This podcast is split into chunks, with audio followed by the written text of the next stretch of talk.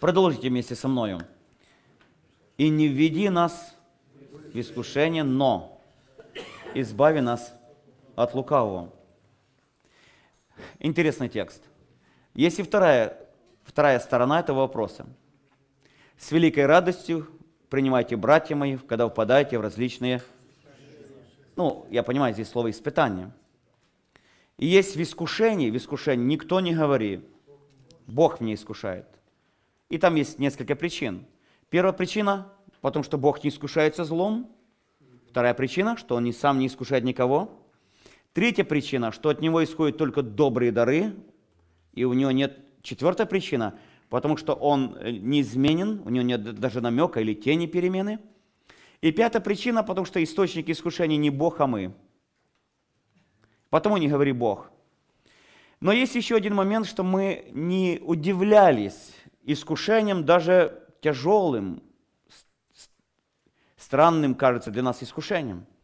Потому что Петр говорит, это и совершается с многими братьями. Так что больше мы должны просить, давайте я с одной стороны скажу, и не введи нас в искушение, но избави нас от лукавого, или все-таки принимать нормальные искушения и готовиться к их отражению или прохождению – по жизни второе, а в молитвах первое. Ну вы же молитесь постоянно, да? По крайней мере, два раза в неделю, то есть в день. И не веди нас в искушение, но избави нас что? От лукавого. Я хочу объяснить перед нашей молитвой очень важную эту истину. Для меня это было откровение. И я верю, что это очень важная часть. А есть такая одна картина, написал один художник. Я примерно расскажу ее содержание я читал в одной книге, изображена арена, раньше, знаете, где выступали гладиаторы. И гладиатор уже почти упал и потерял свой меч. И его практически готов растержать хищник. Практически он обречен, гладиатор обречен. Он обессилен, он сбит с ног, лежит меч, и хищник уже готов его растерзать. Интересный момент, что в то время гладиаторами были и добровольцы, и рабы. То есть, которые могли быть гладиатором и не могли, то есть могли иметь выбор, быть или не быть на, на арене, но были рабы, которые не имели этого выбора, они должны быть на арене. Так вот, по отношению к нашим искушениям происходит примерно то же самое. Лучший метод не впасть в искушение – это избежать их. Я повторю еще раз. Лучший метод не упасть в искушение – это избежать их.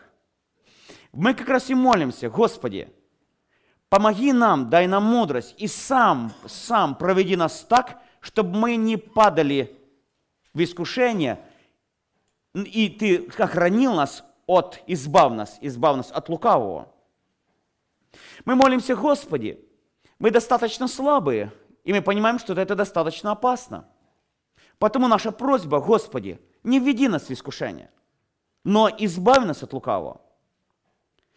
Братья, попробуйте в течение одной недели, каждое утро, перед началом дня, сознательно, осознанно, глубоко и искренно сконцентрируйте внимание на этой просьбе.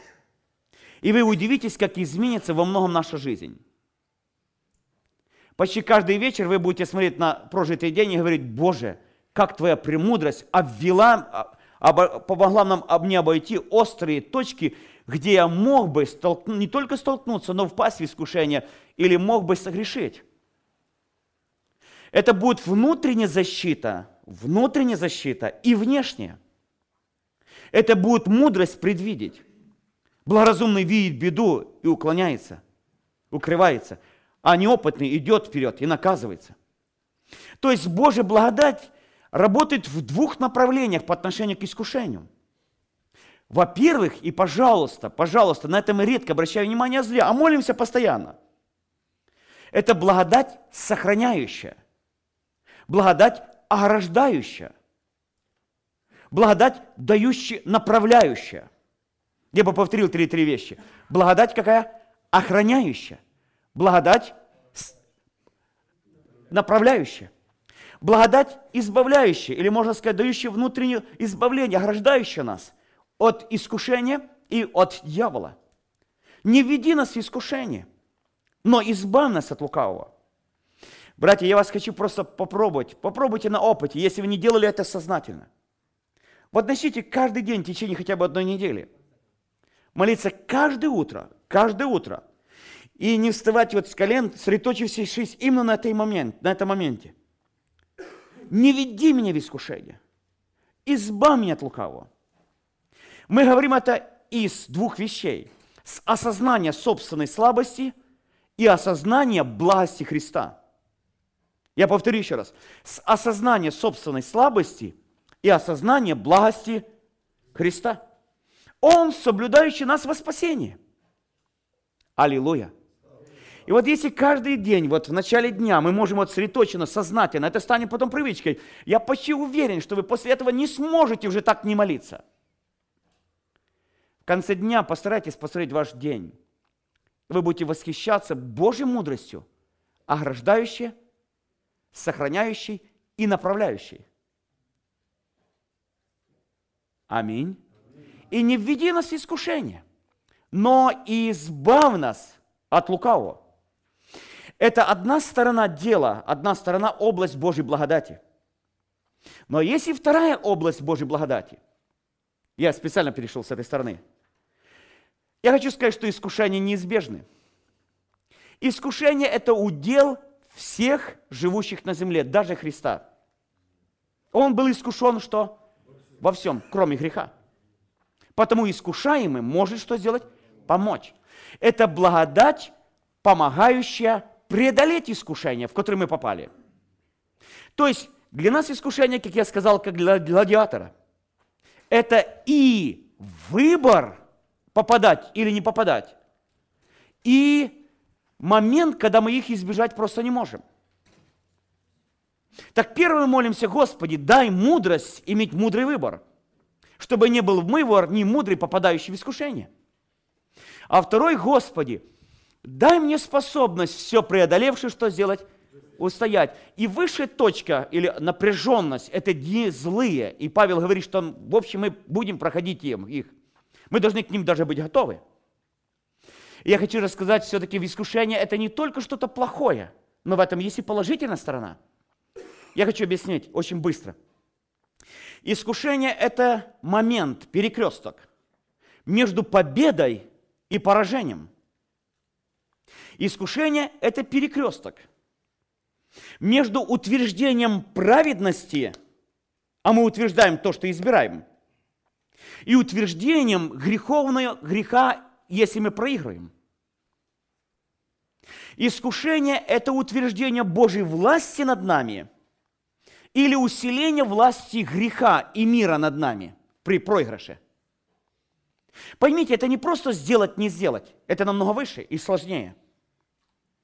Потому искушение, в искушениях есть что-то положительное. То есть после прохождения искушения мы станем или сильнее, или слабее – или больше будет утверждена власть Христа, благодати и праведности над нами? Или мы наоборот утвердим то, что мы избираем, грех и греховную природу? Мы обязательно стоим перед выбором, допустим, веры и неверия. Это выбор, например, любить или ненавидеть. Это выбор доверять или приходить в отчаяние.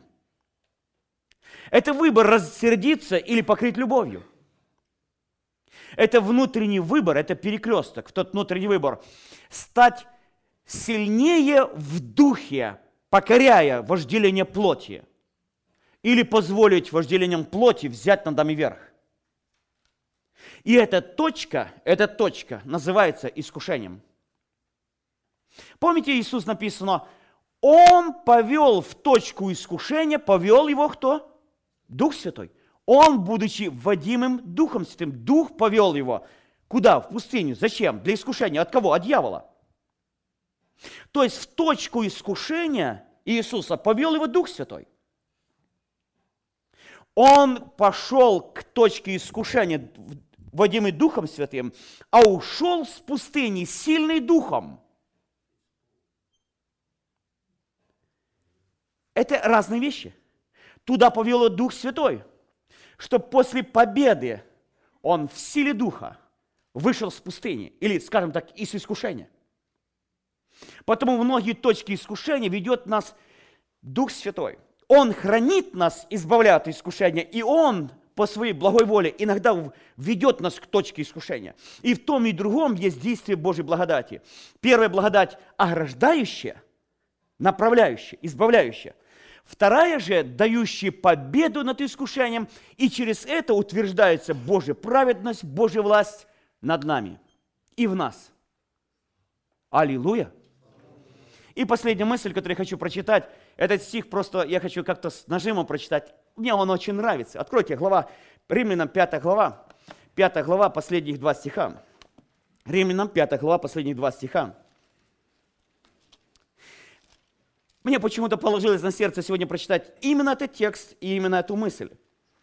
Так что если вы проходите искушение, проходите искушение, пускай для вас будет это ободрением, для нас всех ободрением. Если мы, может быть, слишком самонадеяны, пускай будет предосторожностью. И я думаю, хорошим заданием молиться и не веди нас в искушение, но избавь нас от лукавого. Мне нравится этот текст. Я хочу это в заключение этой мысли, этой мысли передать вам. Закон же пришел после. Это Римлян 5 глава, два последних стиха. И таким образом умножилось преступление. А когда умножился грех, стало преизобиловать что? Благодать.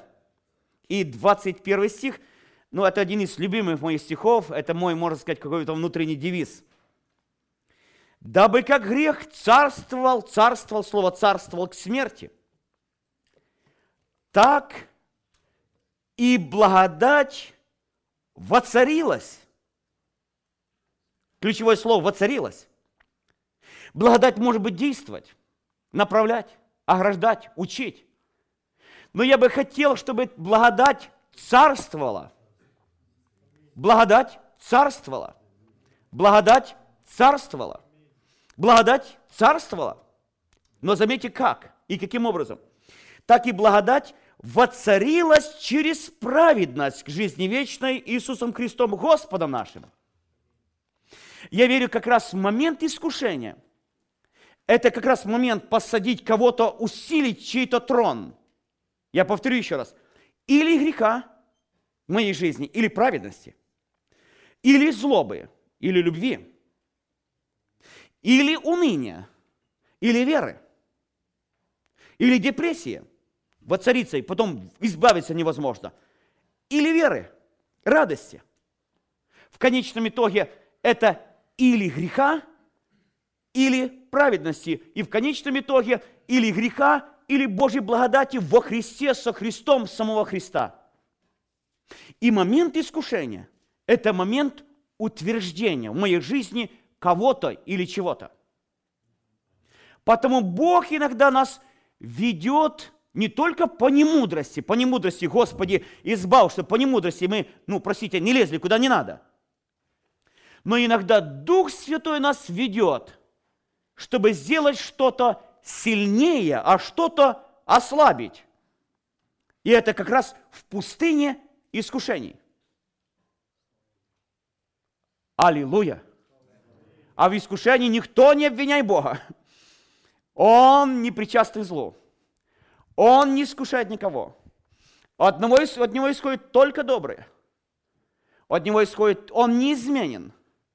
И если приходит искушение, даже не из внешней области, а источник искушения – мой внутренний мир. Иногда даже Бог, когда видит, что-то развивается, и мы не замечаем греховное в нас, Он в эту область вводит искушение. Зачем? Чтобы через победу остановить развитие греховного в нас и над нами. И утвердить Божью праведность.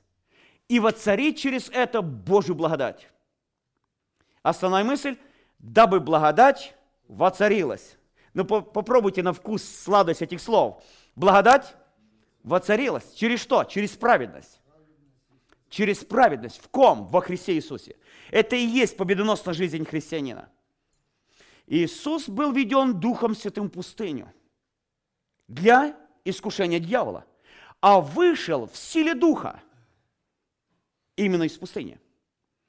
Я бы очень хотел, чтобы Бог помог нас этой молитвой. Господи, не веди на все искушения. Избави нас от лукавого. Но все-таки, Господи, если даже в искушении, укреп... помоги укрепиться Тобою и могуществом Твоей силы, быть всеоружным, чтобы утверждать Твою праведность и Твою благодать. Аллилуйя. Будем молиться.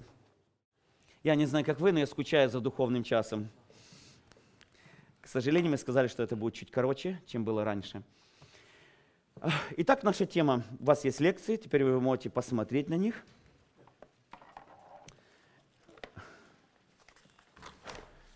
Назвал я эту лекцию, прочитайте со мною. Законное употребление закона. Кто учился в предыдущем курсе, мы проходили его подробно. Я думаю, что, наверное, в течение 6-7 уроков. Я думаю, не меньше. Да, братья, кто учился? Да, 6-7 уроков. К сожалению, большинство из вас не проходили, не проходил этот курс. Это единственный урок, единственный урок, кроме духовного часа, который я читаю с предыдущего курса, который я вам, помните, показывал, предлагал, показывал. Он очень объемный, но мы должны пройти его в течение вот оставшихся полтора часа. Давайте прочитаем еще раз. Законное употребление закона. Есть закон неправильный, а есть неправильное его что? Употребление. Кто знает, что есть хорошие изделия, только попало не в те руки? Кто понимает, о чем я говорю? Запомните эту фразу, это ключевая фраза, это мысль, которую я хочу сказать. Есть хорошее, чудесное, умное, не знаю, изделие, но иногда попадает не в те руки. И результат одно из двух. Или изделие поломают, или туда, куда его употребляли. То же самое и с законом. То же самое и с законом. Давайте прочитаем несколько текстов. Послание римлянам, пожалуйста, послание римлянам. Я начну с конца, а потом вернемся к началу. Пожалуйста, римлянам 7 глава. Только, пожалуйста, очень быстро будем читать, братья, потому что мало времени.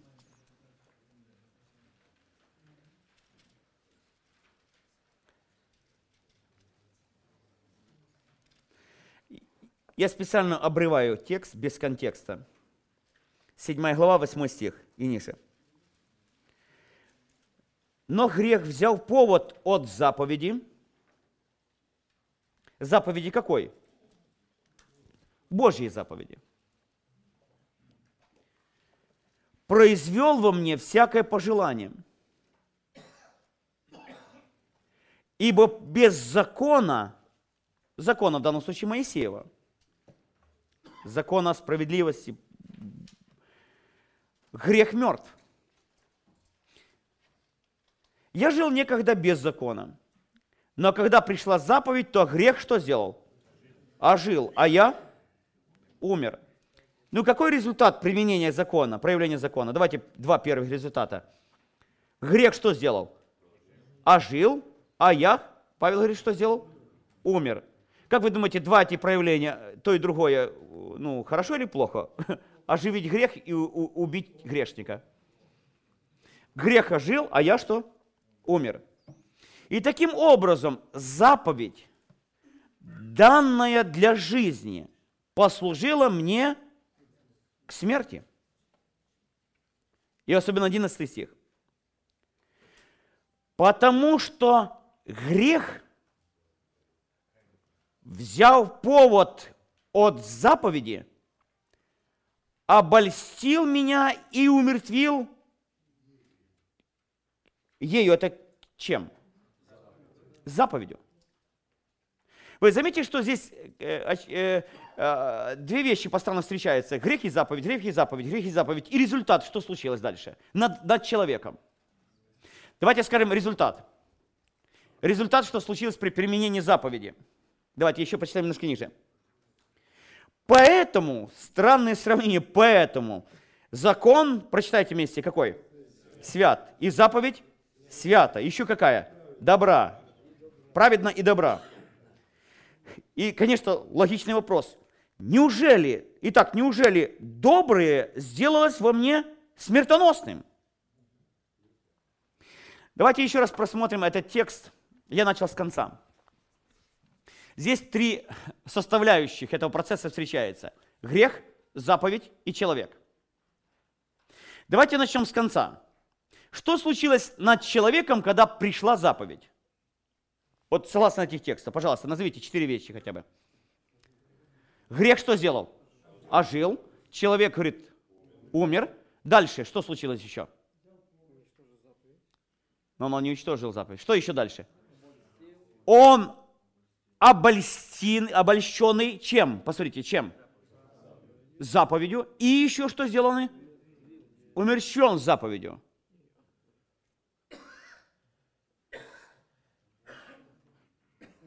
И логично, извините, зачем нужна тогда эта... Ну, она Божья. И какая это заповедь или закон? Какая? Праведна, свята, добра. Добра? Добра? Так написано, добра? Даже больше скажу. Закон духовен, в другом месте написано. Да, есть закон, я говорю о законе. Духовен. Он добр.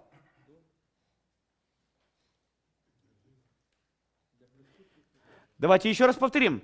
Павел говорит о взаимоотношении, в данном случае, заповеди с человеком. Без закона, до закона, грех был мертв, человек жил спокойно. Кстати, вне обольщения. Но вот пришла заповедь. Грех ожил, человек умер. И самое главное, что человек что сделан? Обольщен. Хорошо, хорошо, подождите, я сейчас цитирую то, что есть. Чем обольщен? Чем? Заповедью. Как вы думаете, другие места из Библии говорят о таких же, таких же как это применилось в опыте? Например, давайте возьмем Галатийские церкви. Итак, апостол Павел пришел в эти церкви, принес благую весть. Вы верите, что они были возрождены там люди? Да они были, имели познание о Боге. Конечно, и Христос, и притом распятый. Перед ним был начертан Иисус, как бы среди них распятый. Так они получили откровение об Иисусе, притом распятом. Они получили спасение? Ответ – да. Они получили Дух Святой?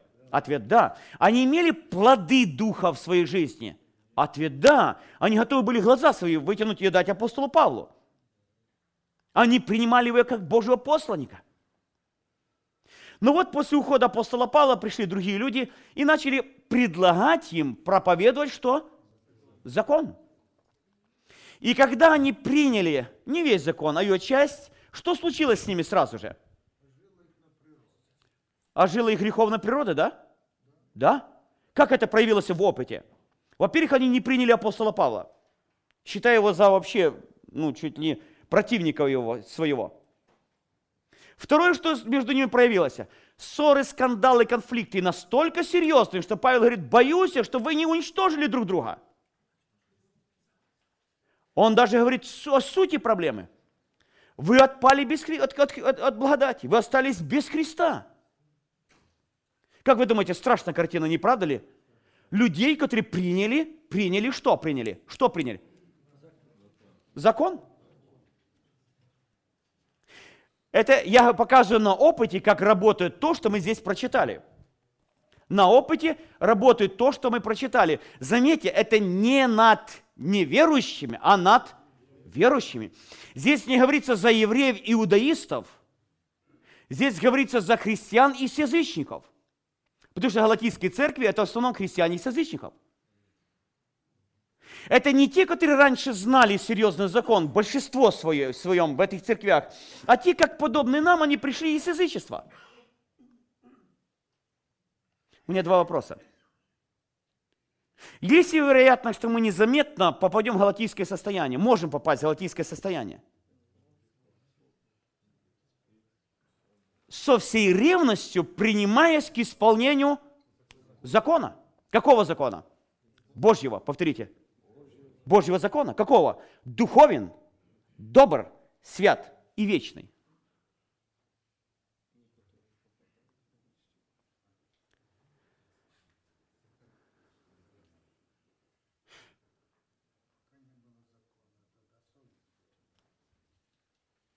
Кто может сказать, да здравствуй закон? Кто сказал, лучше не читать Ветхий Завет, чтобы не попасть? Кто иногда ставит Ветхий Завет ниже Нового? Можно я спрошу такой не, не тактичный вопрос? Ну, можно один раз со всей занятия. Что вы читаете, Ветхий Завет или Новый больше? Ну-ну-ну, не, не отвечайте правильно, я сказал, что больше. Хорошо. Мы говорим сегодня о серьезных вещах. Ну, у меня есть и второй вопрос, который позже разберем. Но хорошо, это язычники, которые были, я повторю еще раз, приняли благую весть, были возрождены, давайте нашим, так скажем, были помазаны Духом Святым. Результат, плод, плод, плод, покаяние, возрождение в них проявлялся в полной мере, в любви, мире, покое, расположенности к Павлу, как тот, кто призвал их благодатью к спасению. И вдруг они принимают закон, продолжая молиться Христу, продолжая проповедовать о Христе, продолжая исповедовать Христа, продолжая быть христианином, и вдруг Павел о них говорит, вообще, не напрасно ли вообще трудился там? Вы вообще без Христа. Вы без благодати. Вы меня, который я призвал благодатью, отвергаете меня и считаете меня чуть не врагом. Раньше вы готовы были вытянуть глаза и дать мне с такой любовью, а теперь что случается? А посмотрите, что творится в ваших церквях. Вы же уничтожаете друг друга. Если вас так оставить, вы просто уничтожите друг друга. И он говорит, я снова в муках рождения. Рождение. Какого, каких муках? Рождение. Пока не изобразится вас Христос. Кто думает, что это достаточно важная и серьезная истина? Самое главное, что все это, все это сделано, сделано, заметьте, чем? Заповедью, законом, который что? От Бога. Он добр, он свят, он духовен.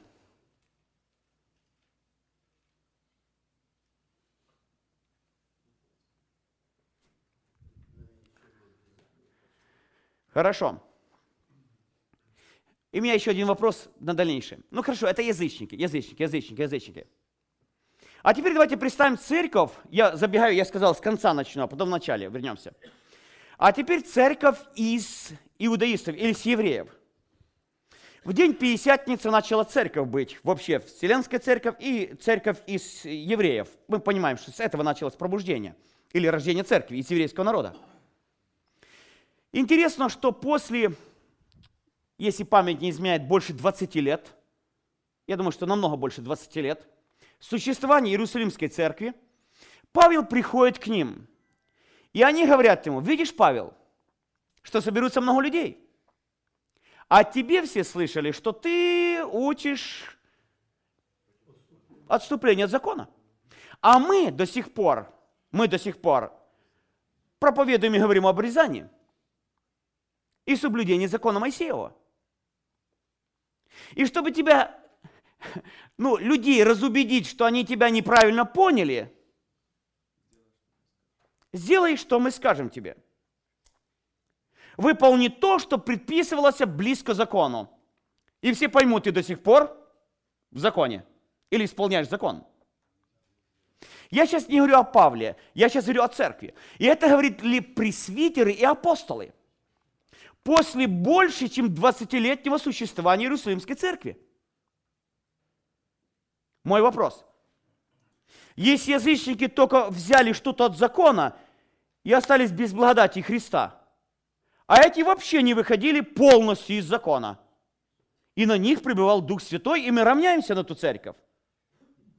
Как понять Божье отношение к этим вещам? От язычников, можно сказать, ушел, а у евреев так и остался. Там пребывает благодать, а там они остаются без благодати. И вся проблема в законе. Те, в общем, полностью и не вышли из закона. А те только начали входить и остались без всего.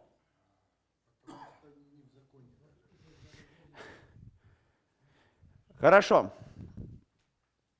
Я задал вопросы, а теперь будем решать их. Кто верит, что это та область, которая в общем настолько такая, вы знаете, хорошая в принципе, и трудно разобраться вот эту тонкость, как в нее не попасть.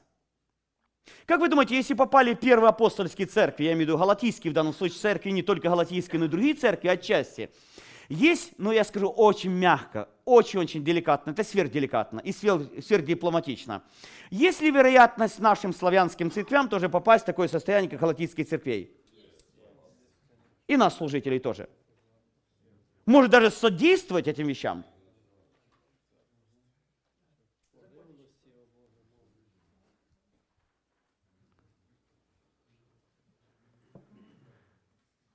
Кто думает, что за один вечер не разобраться здесь? Хорошо. Хорошо. Постарайтесь, я буду быстро проходить, очень быстро. Я говорю для знающих закон. Аминь. Для опытных в этой войне. Для которых точно научились отличать его смертоносное от благословенного действия. Которые точно попавшие в руки, помните, вот этот инструмент, компьютер, Божий компьютер, вот это Божий инструмент, закон, Божий инструмент, закон – они правильно ее использовали. Что молоток – это забивать гвозди, а компьютер не подходит для этого. Так вот, вся проблема, давайте я забегу наперед, не в законе. Вся проблема в его использовании. Теперь прочитайте этот текст, который вынесли из оглавления. Давайте прочитаем его очень внимательно. Все вместе, это лучше будет. Ибо мы, читайте со мной, ибо мы знаем, что закон добр, но есть одно слово «если», «если». Помните, я говорил условно, условно, «если», «если», слово «если». Если кто законно употребляет его. Из закона как можно употреблять? Признание – зная, что закон положен не для праведника. Повторите еще раз. Закон положен не для праведника, но для беззаконных и непокорных, и нечестивых, и грешников. И там перечисляются разные, разные, разные пороки, грехи и мерзости дальше, в следующих стихах. Давайте прочитаем еще раз этот текст. Пожалуйста, прочитаем еще раз этот текст. А мы знаем, что закон какой? Добр. Что это добро? Не сам закон только, но и его и результаты применения, да? Результаты применения. При каком условии? Одно единственное условие. Какое условие? Повторите еще раз. Если кто законно употребляет его. Если кто может правильно, нормально им пользоваться. Как для себя, так и для других. Я скажу откровенно, что в общем эта тема предшествует серии тем церковного дисциплинирования. Я повторю еще раз. Эта тема, почему я хотел, так немножко подтолкнул вас, что вы ее избрали? Потому что она предшествует, она дает доктринальную основу. Запомните, пожалуйста, это. Я повторю много раз еще раз. Эта тема предшествует, дает доктринальную основу для церковного пасторского процесса дисциплинирования. Так вот, как раз не понимая вот эту истину, можно точно незаконно использовать дубинку закона. Итак, мне две цели. Первая цель – понять глубже значимость закона. Второе – понять христианин, тем истинно христианин закон. И самое главное – подготовить платформу для следующей темы, так скажем, закон и церковное дисциплинирование. Хорошо, давайте повторим еще раз этот текст. Закон какой? добр. Перечислите хотя бы еще четыре качества в других местах. Добр, свят, справедлив, духовен. Мне особенно нравится духовен. Вам нравится духовен, да? Духовен, это библейское, духовен. Но одно есть условие. Если кто законно употребляет его. Хорошо. А теперь вернемся к истории. Мы начали с конца, теперь к началу. Я проходить буду очень быстро. Во-первых, когда мы говорим слово «закон», что я и Писание имеет в виду? Откройте текст, э, вы будете пользоваться стране этой э, брошюры. Так как мы быстро проходим, я буду листать то с одной, то с другой стороны. А, седьмая страница.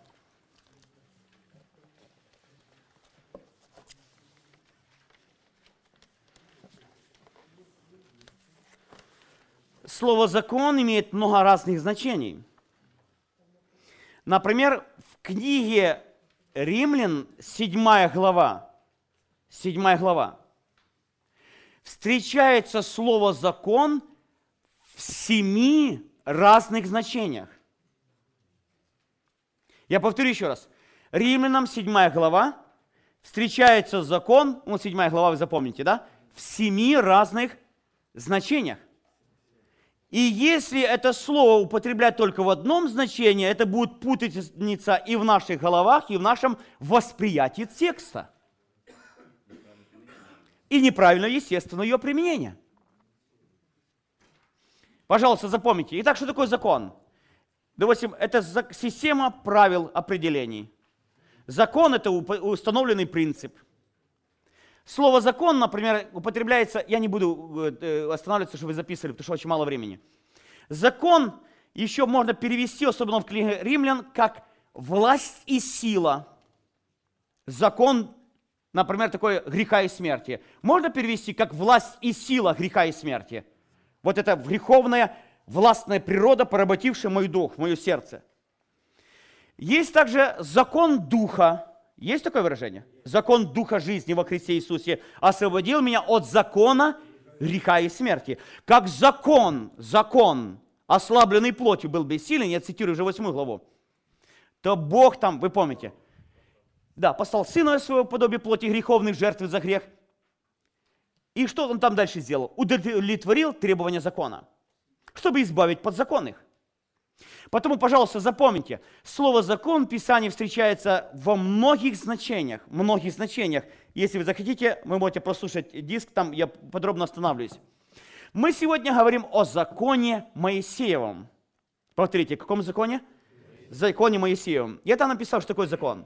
Закон, в данном случае Моисеев, это система норм, вообще обязательное правило, установленный принцип, предел постановлений, постановленный свободе, воле и действий, даль. Это власть и сила. Итак, из чего же стоит, состоит закон Моисеев? Основа Моисеева закона – десятисловие. Или десять что? Заповедей. Десять заповедей, их объяснение, расширение, толкование, применение – еще объясняется в 613 заповедях и постановлениях. Вот все это составляет базу, основу закона Моисеева. Мой вопрос, если вы правильно меня поняли, мой вопрос, вы должны сказать такой да или нет. Очень просто. Ветхий Завет, можно сказать, равняется закон Моисеев – Закон Моисеев – это Ветхий Завет. Ветхий Завет – это закон Моисеев? Правильный ответ – нет. Правильный, запомните, правильный ответ – нет. Здесь путаются многие. Можно такое выражение сказать? Ветхий Завет содержит закон Моисеев. Вот это правильно.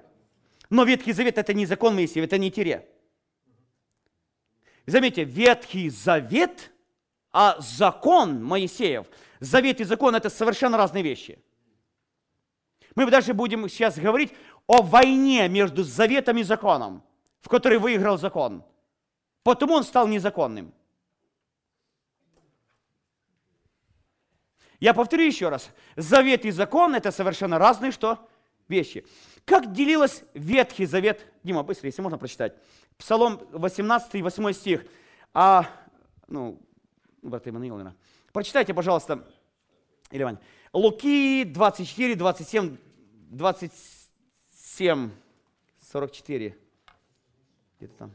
Не, 42, наверное, там. 24, 42. 18.8. Как делили, как делили вет, древние, скажем, Ветхий Завет? На какие части делился Ветхий Завет в понимании ветхозаветных авторов? Прочитайте, простите.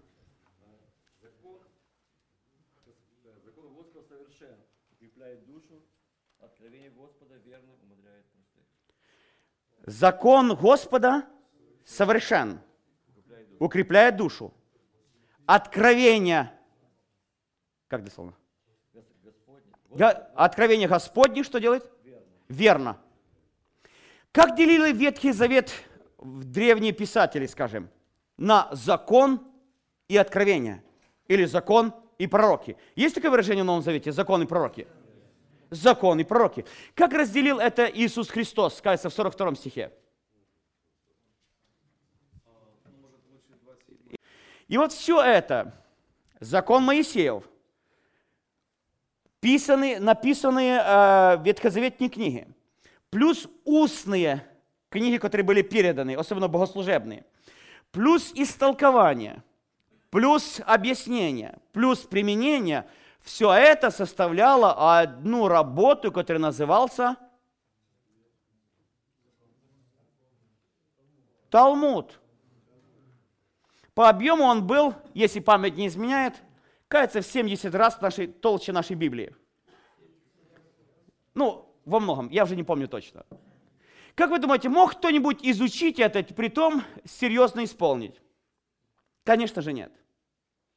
Потом он называет «Принеси мне Талмуд», да, это огромную книгу. Я не- только не помню, только во сколько раз, или в 11, или в 70, наверное, в 11. То есть это огромный, огромный, огромный, огромный, огромный свод, свод постановлений законов, в который даже потерялась сама не только суть закона, но даже ее ясные заповеди. Они пишут до сих пор. Но можно задам такой некорректный вопрос. А мы?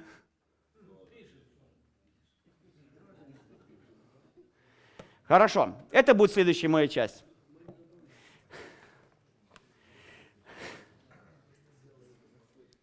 Помните одна из заповедей? Если карван, посвящение, жертва Богу, то, что должен пользоваться родителям, родители, так это нормально. Да. Например, был субботний путь, то есть субботний день, отдых. Ну, нужно было определить, сколько вре- нужно было ну, идти шагов, а то вдруг перейдут. Ну, нужно вот столько-то шагов. Вот это делать, это не делать. А что относиться к делу, а что не к, не, не к делу? Так вот, то, что производит энергию, это дело. Что не производит, это не дело. Если это то, это дело, это не дело. И так дальше. Ну, понимаете, да, вот эти все вещи, это дело, не дело. И на вот этой заповеди огромное нагромождение. И люди попытались всеми силами их исполнить, только не учителя. Хорошо. Итак, мы возвращаемся к основе, самой сути. С чего же состоял? Один момент такой, мне рассказывали в Израиле, один брат приехал, ну, правда ли то было, знаете, как Крылова, чему же кто сбрехал, я не знаю, ну, ну, так он рассказывал. Он говорит, я сел в лифт, поднялся наверх. И говорит, я как-то под- подъезжаю и смотрю, один еврей православный, ну, вот, э, этот, ну, ортодоксальный, стоит и ждет. Я включил кнопку, он зашел. Я тоже зашел. Он смотрит на меня. Я включил кнопку. Он спустился. Ждет, пока откроется дверь. Он вышел. А чего ты так делаешь? Говорит, работать нельзя. А то это работа. Когда грешник включает, можно ездить. Хорошо. Тысячу шагов и так дальше. Я показываю просто такие моменты не потому, чтобы сделать плохо или сказать плохо о людях. Я просто говорю сейчас о сути.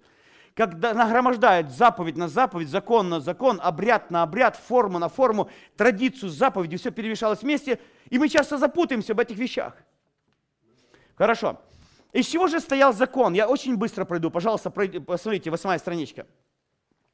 Закон Моисеев данным евреям, пожалуйста, возьмите ручки и подчеркните, это уже мы переходим к очень важные части. Состоял из четырех основных частей, составляющих, или сводов. Восьмая страничка. Моисеев завет, я сказал не- неправильно здесь, Моисеев закон, данный евре- евреям состоял из основных четырех частей. Первое – это нравственный или моральный закон, или моральная часть закона. Это заповеди, выражающие Божью святость, отношение к греху и требования к человеку. Пожалуйста, если можно, еще раз перечитаем. Это заповеди, выражающие или отражающие, что прежде всего? Божью святость. Второе что? Отношение к греху. И еще что? Требования к человеку. Второй был свод законов. Это обрядовый, или называют еще его церемониальный. эта часть закона, это постановление, регулирующее религиозную жизнь Израиля. Если, например, э, как вы думаете, вот если человек согрешил и должен привести там был э, животного, к какой части это относится? Церемониальной, или как посвящать священнослужителя и так дальше. Третья часть Закон Моисеев являлся еще государственной конституцией. Давайте, чтобы понятно было, да? Как государственным законом. Или законом для гражданского правления, конституция, которая регулировала и управляла общественной и социальной жизнью народа. Там был даже огромный кодекс, то, что мы бы назвали уголовный кодекс. Большую часть, кстати, статей из которого приписывало одно слово «смерть». Так что Ветхий Завет, если выполнять его дословно, должен был массу народа казнить. А Давид, если память не изменяет, по крайней мере, два-три раза должен быть по двум или трем пунктам точно умерщвлен.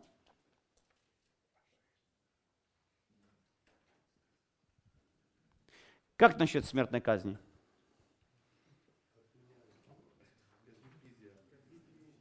Хорошо. Конечно, была четвертая часть, на которой хочу обратить внимание. Поставьте даже четыре, я поставил там точку, четыре. Я ее назвал «Кодекс гигиены». Это заповеди, касающиеся гигиены и медицины – как вы думаете, заповедь о проказе или постановление к священнику, который должен определять, какая проказа, к какой области это относится? Если взять лопатку, если уходишь, ну, извините, по нужде, это гигиена была. Если нужно было женщине после э, месячных э, и так дальше, это касалось области только гигиены. Это и мужчины касалось. Мы к ней еще вернемся. Это очень важно для современного народа, это заповедь. Потом мы вернемся сейчас к этой раз, еще раз к этой заповеди. Вернемся позже. А сейчас давайте скажем, с каких четырех основных составляющих состоял закон? Повторите еще раз. Нравственная часть, обрядовая, гражданская и кодекс гигиены. Это три, четыре основные части – Многие заповеди трудно разделить, к какой части относятся. Но я, чтобы мы имели представление об этом. А теперь я хочу объяснить, с какой целью дан закон. Помните, мы говорили, закон сам по себе дан Богом. Он свят, он справедлив, он добр, он духовен. Он дан для жизни. Повторите, дан для жизни. Для жизни? Да, для жизни дан для того, чтобы можно было человеку угодить и оправдаться перед Богом. В принципе, я говорю, теоретически это так. Но почему-то результат был самый ужасный. Мы говорили, проблема не в законе, а в его что? Употреблении. Для того, чтобы знать, как употреблять что-то, мы что должны прежде всего знать? С какой целью это сделано?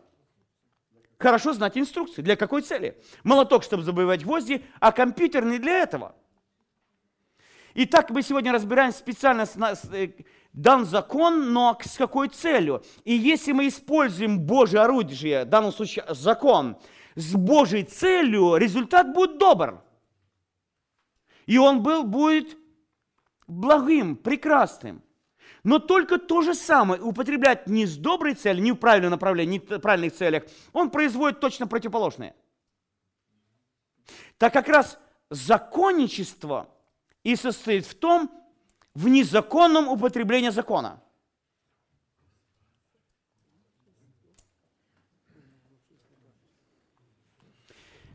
Кто хотел бы, думает, что самое важное, надо изучить, с какой целью вообще дан был закон? Да, Боже, с какой ты целью вообще его задумал? Это нужно посмотреть в прошлое. Хорошо. И давайте мы разберем с вами цели закона. Пожалуйста, цели закона. Та же восьмая страничка. Давайте начнем с, может, э, целей закона. Первое, он дан был для гражданского правления. Я взял не с первого пункта, а э, с третьего, видите, с конца. Это свод политических, социальных и судебных законов Кстати, интересно, а Новый Завет приписывают, приписывают, приписывают, или в Новом Завете есть заповеди постановления, которые э, являются государственной конституцией? Какие? В Новом Завете. Есть ли в Новом Завете свод постановлений заповедей, которые можно определить как государственную конституцию?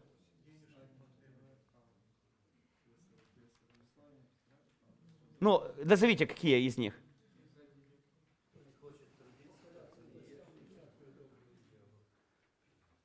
Знаете, вы говорите сейчас не о постановлениях, а вы говорите, Новый Завет много говорит об отношении к государству.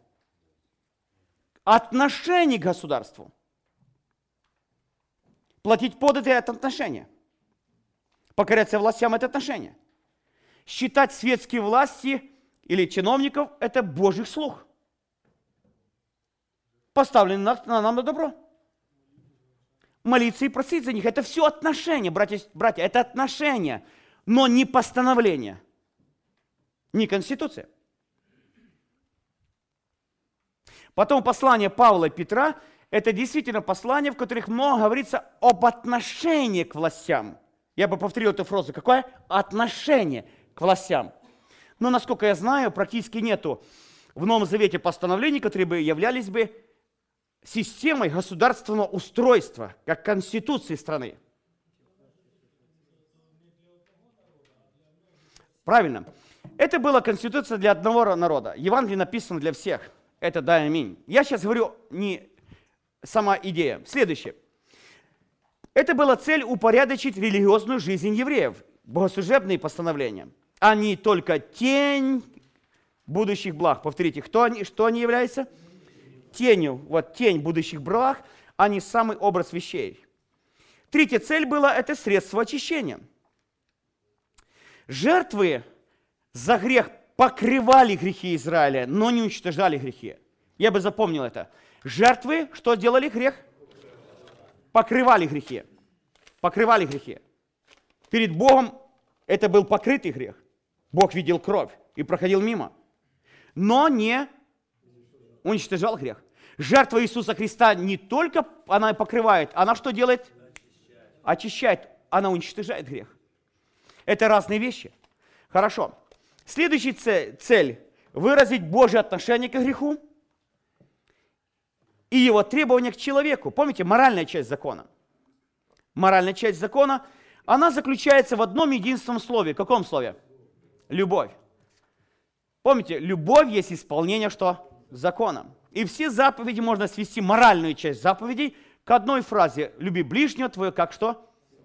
Или две главные заповеди, все заповеди, заповеди возлюби Господа Бога твоего всем сердцем, всей душой, всем разумением, всем крепостью твоей, и ближнего твоего, как самого себя. На этих двух заповедей ну, базируется, или есть, есть суть всего закона. Хорошо. Помните, мы говорили, что Ветхий Завет был написан в двух скрижалях.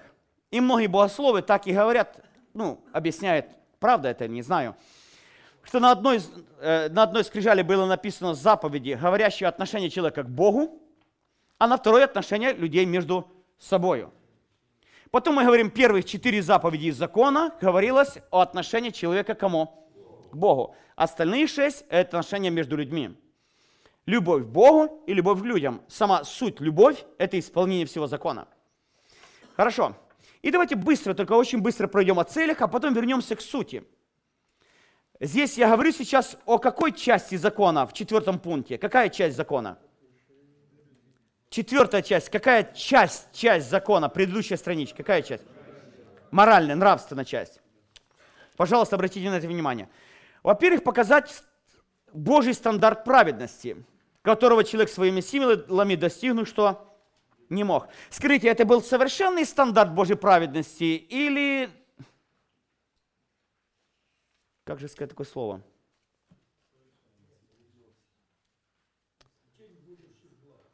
Не-не-не, тень будущих благ, это касается вопроса богослужебных вещей. Скажите, это был совершенный стандарт Божьей праведности или стандарт, который поставил Бог, учитывая человеческое ожесточение и слабости? Именно учитывая человеческие слабости и беспомощность.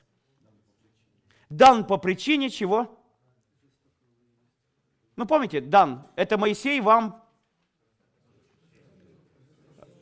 разрешил, допустил из-за жестокосердия, неспособности исполнить. Потому было в то время нормально люби ближнего твоего и ненавидь что? Врага. Я сразу забегаю наперед. Скажите, Иисус Христос отменил эту цель, цель закона или усилил?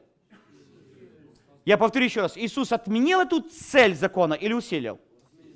Еще раз это слово. Усилил. Он не только сказал, написано, око за око, зуб за зуб, то есть воздам ближнему тем, что, чем он, что он сделал тебе, только будь справедливый в этом воздаянии. Вот так говорил, говорил Ветхий Завет. Не выбивай два глаза за один глаз и все зубы за один зуб. А только око, только за око. То есть воздай ближнему, то есть это естественно было по закону справедливости, но не больше то, что он заслужил. А что новый говорит совет? Не воздавай что? Вообще. А даже больше. Воздай за зло что? Добром. За ненависть любовью. Вот это Божий стандарт. Я повторю даже больше. Если Ветхий Завет, Ветхий Завет не закон, моральный закон требовал большую часть, большую часть, большую часть внешнего повиновения, то Новый Завет обращает внимание на внутреннее состояние. И ставит ответственность за внутреннее состояние так же, как за внешние действия. Если раньше считался прелюбодеем, который только, ну, извините, переспал с женщиной, то теперь тот, кто смотрит с вожделением, уже что? Прелюбодействует. А братоубийца является тот, кто ненавидит. Хорошо, так отменен закон Ветхого Завета Иисусом или усилен? А как же насчет того, что конец закона Христос? Хорошо, мы сейчас говорим о важных вещах. Давайте быстро пройдем. Конечно, закон был откровением Божьей святости, о его отношении к греху. Я там много мест, мест можете дома просмотреть. Человек не мог узнать в полноте грех, как только посредством закона. Закон, также его цель, моральная часть, была внешне ограничить греховные действия человека. Проявить, проявление его падшей греховной природы. Например, идолопоклонство. Но закон не помогал и не мог изменить человеческую что? Сущность. В принципе, закон требовал, но не помогал. Я бы повторил эту фразу. Закон что? Я бы повторил еще раз. Вы понимаете, что я сейчас не о законе говорю?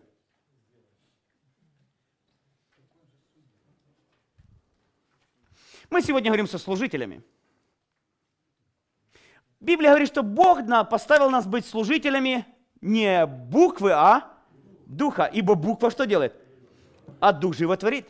Если мы требуем по всем правилам, но не помогаем исполнить, это то, что делал раньше закон. Ограничить внешние действия. Я, грубо говоря, показывал так примерно. Понимаете, что делал человек, закон с грешником? Он его не менял, не доводил до совершенства. Да и не мог сделать. Он только поставил забор, чтобы он не выходил за рамки, за рамки, ну, скажем, определенных правил. Но человек также и оставался вот, вот тем, как он есть. Знаете, вот такой забор.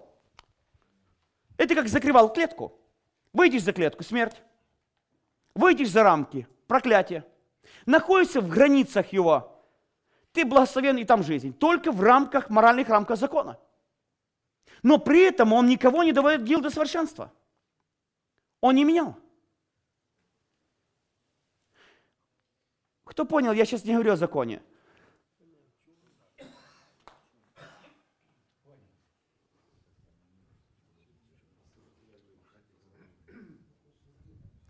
Кто догадался, если вот этого грешника, он все-таки перепрыгнет закон, что он сделает? То, что хотел всегда делать, и добавить все, что хотел всю жизнь делать, они давали. До тех пор, пока сердце человеческое не будет изменено Божьей благодатью. Пришел Иисус, Он не просто поднял выше забор нравственности, Он изменил человеческое сердце. Возьму сердце каменное, вложу сердце плотяное. Мой дух вложу внутри их – Законы напишу на сердцах их. Вселюсь в них, буду ходить в них, буду их Богом, они будут моим народом. Аллилуйя. Это то, что сделал Христос. Следующее, что сделал один важный момент, я показать человеку, что делая грех, он становится преступником перед Богом. Закон, я бы подчеркнул эту фразу, закон придавал греху статус преступления, а грешника статус преступника. Если вы правильно поняли то, что я сейчас прочитал, скажите, сколько было преступников до Моисея?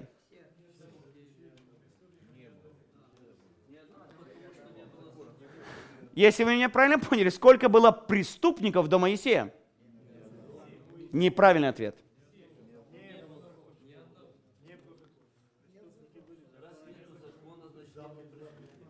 Ну, простите, я, ты знаете, в моих правилах не говорит неправильно. Я всегда говорю правильно, хорошо, все умно, все. Но сейчас говорю неправильный ответ. Писание говорит, есть один единственный преступник, который был до Моисея. Это был Адам. Потому что у него было ограничение, и он его приступил. Прочитайте вместе со мной, если вы правильно поняли, потому что мы говорим сейчас о сути, о сути. Римлянам 5 глава, первых 3, 12, 13, 14 стих. Пожалуйста, прочитайте эти три стиха. Пожалуйста, быстрее. Братья, это интересно, что мы говорим сейчас? Я знаю, что это трудно, мы быстро проходим, потому что мало времени. Римлянам 5 глава, 12 и дальше стихи. Поэтому как одним... Кстати, а сколько было грешников до Моисея?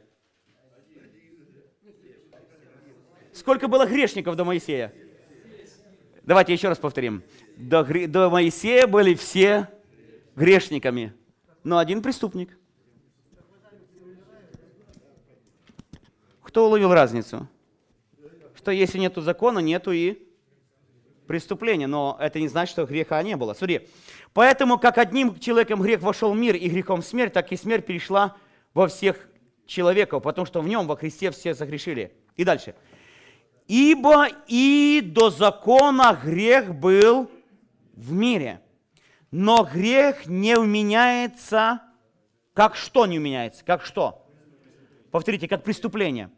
Когда нету закона. Однако же смерть царствовала от Адама до Моисея и над несогрешившими, прочитайте эту фразу, подобно преступлению Адама, который есть образ будущего.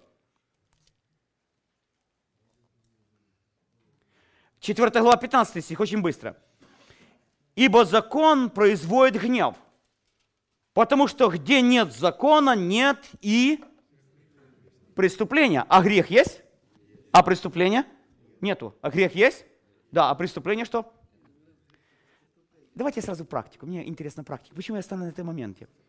Как вы думаете, легко ли в церкви э, поставить и сделать массу преступников? Одним словом.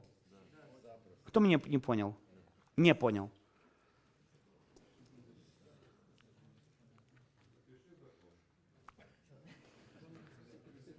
Или заповедь, притом на заповедь. А если правило на правило? Установление на установление. Знаете, что будет? Преступление на преступление. Да, я сейчас говорю принципиально. Каин, конечно, он, он был грешником. И он сделал грех. Здесь мы говорим сейчас принципиальный вопрос. Допустим, мои дети что делали неправильно. Мне это не нравилось. Даже это было что-то неправильно. И вдруг однажды я сказал им, все, с этого дня вот постановление. Если до этого они делали плохие вещи, то сегодня, после моих слов, делая то же самое, они делали что? Слово преступление это значит переступить запретное. Переступить черту закона. Так вот, до этого грех был в мире, и все были грешниками. Но когда стали 613 и остальных заповедей, понимаете, что стало? Куда человек не шагнет, везде он становился кем? Делал преступление, перед Богом был преступником. А значит, а значит, а значит, он попадал под суд закона или под суд Божьей справедливости, который точно определял результат этого преступления. Результатом любого преступления что? Смерть. Это по отношению к Богу и по отношению к людям тоже там много есть постановлений. Потом написано, когда пришла заповедь, усилился, умножился, увеличился, проявился грех. Но слава Богу, и умножилась благодать. Мы сегодня не столько говорим о Ветхом Завете, мы сколько говорим о сути, как использовать закон. Братья, представьте себе, если вы делаете постановление властью, данную Богом, и ставите черту там, где Бог не ставил, или намного строже, где Бог поставил. Люди это не могли выполнить, а вы аж там поставили. Кто меня не понял? Есть и другая крайность. Если мы передвинули в другую сторону Божью черту, и люди говорят, а, до установления церкви еще далеко. Но это не значит, что Божье преступление передвинулось. То есть Божья граница передвинулась. Божья граница будет там, где установил Бог. Усилим ее или умоляем, размываем, разрушаем, она все равно будет стоять там. Знает человек или даже что не знает. Давайте кратко подведем итог. Итак, мы говорим сейчас основа закона, вы можете отвечать. Основа Моисеева закона – это 10 заповедей. Дальше, 613 постановлений, дополнений, объяснений и так дальше. Это составляет суть закона. Вопрос, Ветхий Завет это закон или Ветхий Завет содержит закон? Содержит закон. Пророки показывали его суть, определяли, показывали как его применение, и Божий суд, высказывали Божий суд, когда его нарушали. Ветхий Завет Иисус разделил, состоит из трех составляющих, я имею в виду духовно. Это закон Моисеев, что их, кто еще? Пророки и псалмы. Хорошо. Скажите, в псалмах говорится об отношении к закону, допустим, Давида и авторов. Да. Показывают, какой результат, когда приступается закон. Да. Показывается человек, который приступивший закон, как восстановить отношения с Богом, преступника. Да, 50 31 псалом и так дальше. Но мы говорим сейчас, содержание, содержится закон в, в, все-таки э, в законе, закон Моисеев содержится в Ветхом Завете.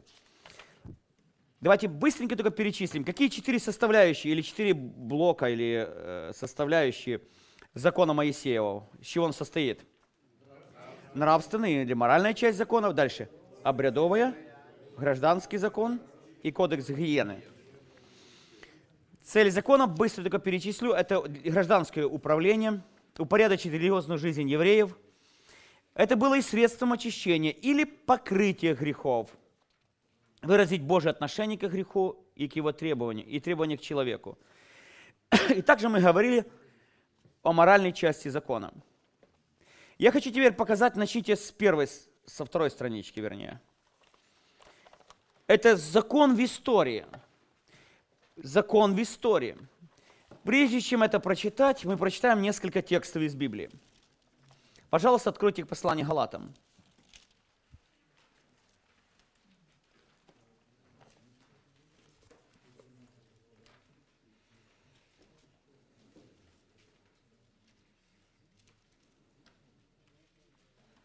Третья глава.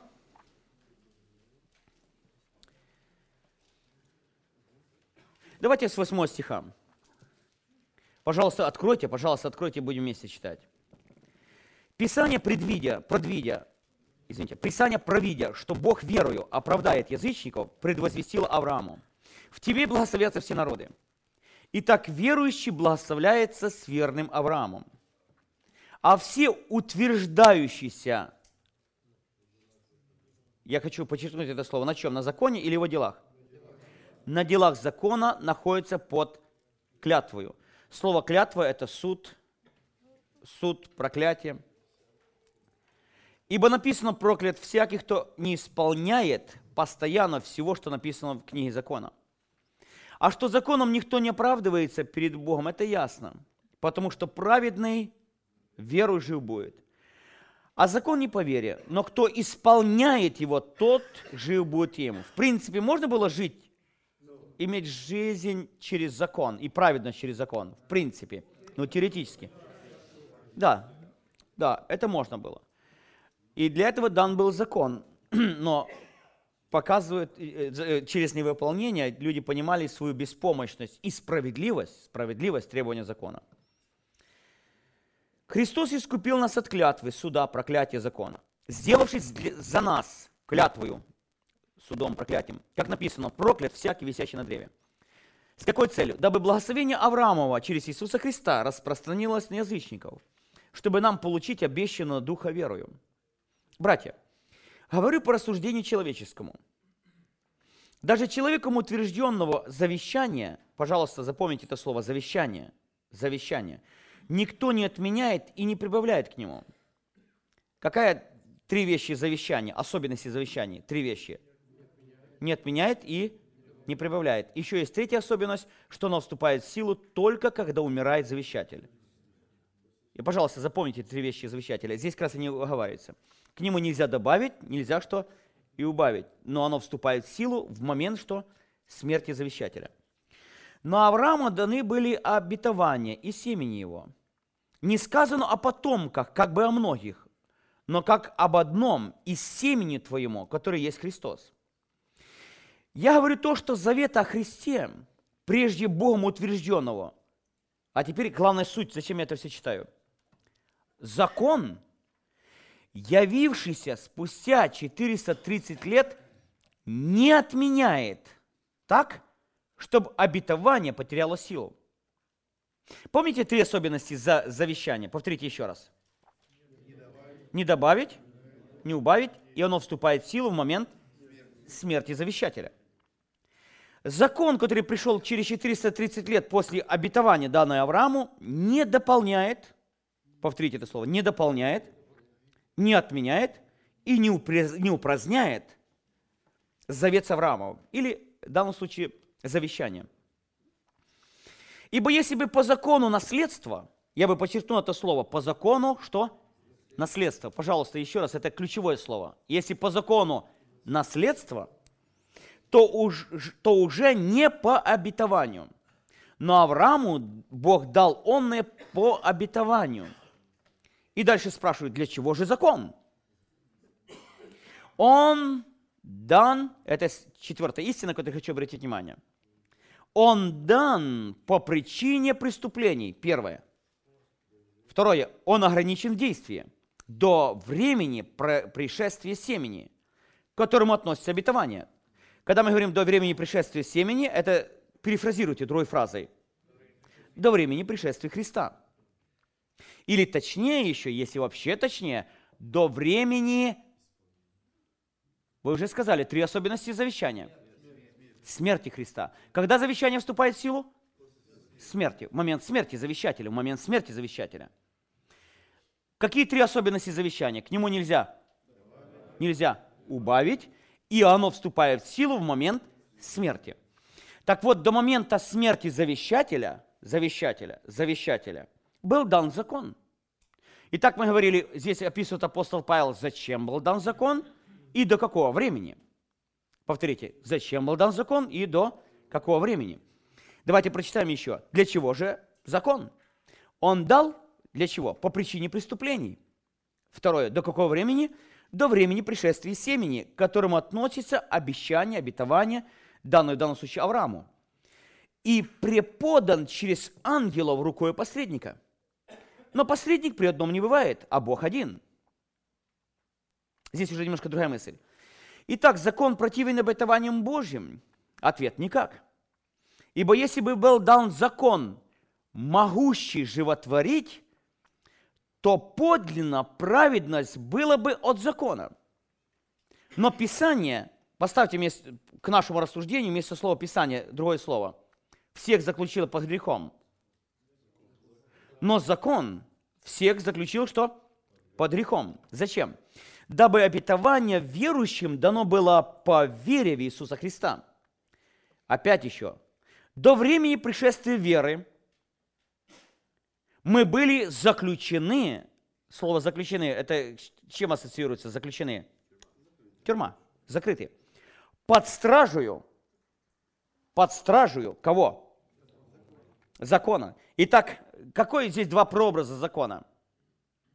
Помните, я говорил, как забор, да? Как клетка, как тюрьма. Мы были закрыты. А зачем нас закрыли?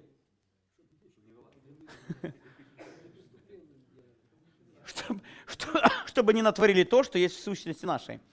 Не просто закрыты были законом, который говорил только переступишь смерть, но еще стояла, он находился под стражей закона. Итак, повторите еще раз. Закон был как, ну, забор, я не знаю, темница, клетка, как назовите. Но это была и стража. До какого времени открыла, когда должна была открыться вот эта дверка, открыться вот это... До времени, до, приш... до времени, как надлежало открыться вере. Итак, закон был для нас детоводителем ко Христу, дабы мы оправдались верою.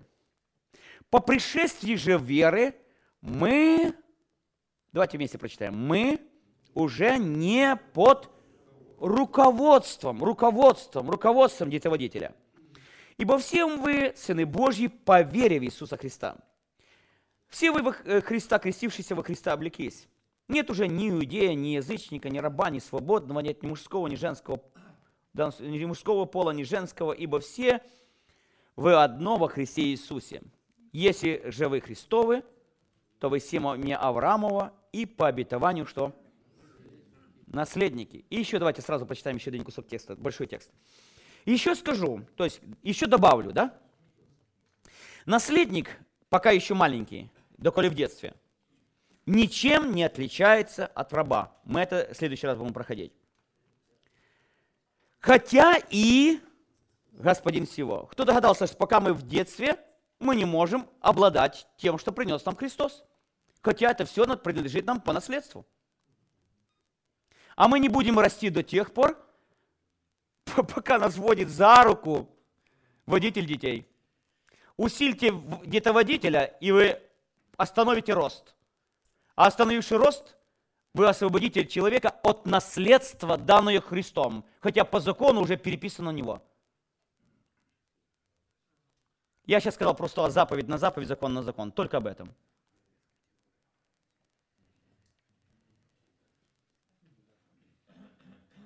Кто не понял, повторить.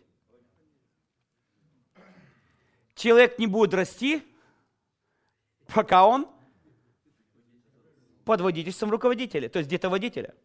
Он останется в детском состоянии. А если он не станет совершеннолетним, он не войдет в наследство, которое уже на него переписано. На него есть документ. Документ, скрепленный, или завещание, скрепленный кровью, и который вступил в силу в момент смерти. Хотя наследник всего. Документ есть, а наследства нет. В практике, в практике нету. Почему? Потому что еще маленький. А почему маленький? Потому что детоводитель. А детоводитель усилит детоводителя, и ты остановишь рост. Кто догадался, что сейчас мы говорим о обольщении законом? Хорошо, читаем дальше. Он попечен, э, хотя господин и всего, он подчинен попечителям и домоправителям до срока, отцом назначенного. Так и мы, доколе были в детстве, были порабощенные вещественным началом мира.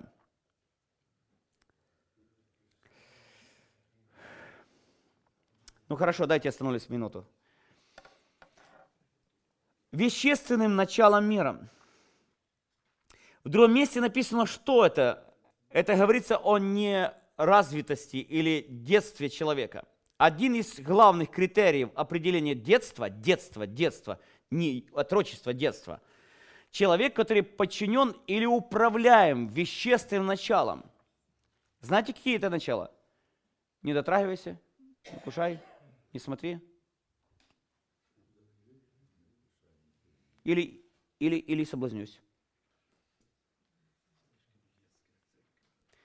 Потому и когда мне приходит человек и говорит, ты меня соблазнил, то что у тебя галстук, я сразу смотрю, ты только рассказал, что ты вообще младенец.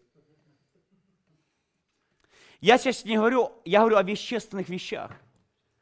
Человек может быть внушен на некоторые вещи, но когда они руководят человеком, управляют им, это проблема. Хорошо порабощены, не просто влияют, а порабощены вещественным началом мира. На нас все влияет, но а порабощенные – это другой вопрос. Но когда пришла полнота времени, Бог послал Сына Своего, Единородного, который родился от жены, подчинился закону, дабы искупить, заметьте, выкупить назад кого? Кстати, выкупить откуда? С под чьей власти? Мы говорим всегда от власти греха, власти греха, власти греха. Правильно говорим. Но человек должен искуплен быть не только от власти греха, но и от власти чего? Закона. Может человек быть выкуплен от рабства греха, но не от власти закона? Или добровольно, доброохотно остаться под рабством закона? Ответ – да. Как раз мы об этом и говорим. А как вы сыны, то Бог послал в сердца ваши духа Сына Своего, вопиющего Ава Отче. Потому ты уже не раб, во-первых, но сын. А если сын, то и наследник Божий через Иисуса Христа. Мы так много прочитали, а теперь, пожалуйста, постараемся другими словами весь этот текст. Мы разбирали три, четыре даже вопроса. Завещание и закон. Правда мы говорили? Завещание и закон. Завещание, данное Аврааму, и закон, пришедший через Моисея. Какие вещи взаимоотношения, то есть какие три особенности, это очень важно, три особенности завещания. Вы помните, говорили, три особенности, повторите. Не добавь, нельзя не убавить, и вступает в силу в момент что? Смерти. Потому апостол Павел говорит, было завещание или обетование, данное Аврааму. Закон пришел после, после, через 430 лет. Скажите, он был дополнением завещанию. Какие три вещи нельзя делать завещанием? Добавлять. Это не дополнение. Он отменял завещание? Нет. Он не отменял и не дополнял. Если можно, простите, братья, повторите эту фразу. Он не отменял и не дополнял. Он не был вместо э, завет, завещания. Он дал совершенно по другой причине. Совершенно по другой причине. По какой причине мы изучали? Он дал по причине преступления. Правда же? Совершенно. И имел совершенно другие цели. Простите, повторите, пожалуйста. Он имел совершенно другие цели. Совершенно другие цели. Мы, наша сегодня цель – это изучить цели, с какой дан закон. Он имел совершенно другие цели. Запомните, пожалуйста. Завещание имеет одну цель, а закон совершенно другие цели. И вот евреи перепутали эти вещи – потому и не узнали обещ... обещанного Мессию. Я постараюсь быстро пройти история закона во времени. Особенно, особенно я хочу остановиться на исторических фактах истории, не описанной в каноне. Я хочу дать дополнительную информацию, не описанной в каноне, исходя из апокрифических книг которые в основном были написаны в период между заветами. И они отражают образ мышления евреев, евреев, живущих в это время. И там очень много мы можем найти некоторых принципов и интересных уроков для себя. Поэтому я хочу взять целый урок специально. Это время молчания, время между заветами. Как оно отразилось, когда Божий голос молчит. Что делается с людьми? Хорошо. Итак, давайте немножко возьмем историю. Немножко информации. Сегодня много информации. Простите. Всю историю Земли, просто информация, слушайте, пожалуйста. Всю историю Земли можно разделить на периоды. Основных, основных периодов можно назвать семь. Основных периодов. Каждый период начинался и заканчивался сверхъестественным Божьим вмешательством в дела Земли – который менял многие вещи. Я повторю еще раз. Всю историю Земли есть более мелкие разделения на периоды, но я сейчас говорю основных. Нам показать, понять только сам принцип. Мы не изучаем периоды. Всю историю Земли, она состоит из периодов. Называется диспенсацией. Вот такое умное слово. Из периодов. Начало и конец периода является сверхъестественным божественным вмешательством – Например, какой период назовете? Допустим, от сотворения до греха, грехопадения. Следующий какой период можете назвать? От грехопадения до, до потопа, правильно. Допустим, от потопа до Авраама. От Авраама до Моисея. От Моисея до Христа. От первого пришествия Христа до второго. Пропустим маленький период, всего 7 лет, великой скорби, и следующий период будет тысячелетнее царство вмешательство Христа в битву Армагеддона до Великого Белого престола. Правда же? И каждый этот период был сверхъестественное вмешательство Бога в историю Земли. Я хочу только просто в общем написать. А теперь послушайте, пожалуйста, в этом суть. Каждый период был характерный особым или уникальным состоянием человечества и уникальными отношениями Бога с человеком и человека с Богом. А теперь самое главное. Который, которые определял завет. Я повторю эту фразу, она ключевая. В каждый период было особое состояние людей и отношение человека с Богом и Бога с человеком, которые отношения определял, я хочу это слово повторили, что?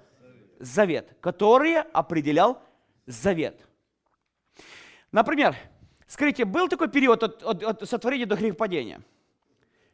Что было в этом завете Бога с человеком?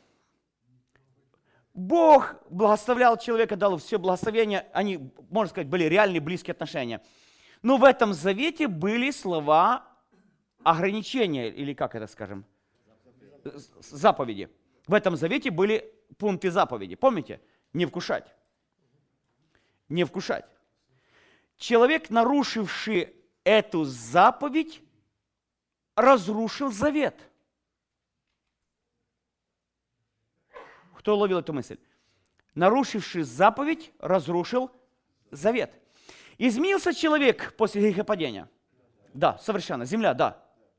Некоторые говорят, почему Богу нужно было опять устанавливать завет? Новый завет. Другой, вернее, завет. Почему? Потому что изменился человек – состояние человека. И теперь отношения с Богом и Бога с человеком нужно было регулировать другим заветом, другим заветом, другим заветом, исходя из ситуации грехопадения.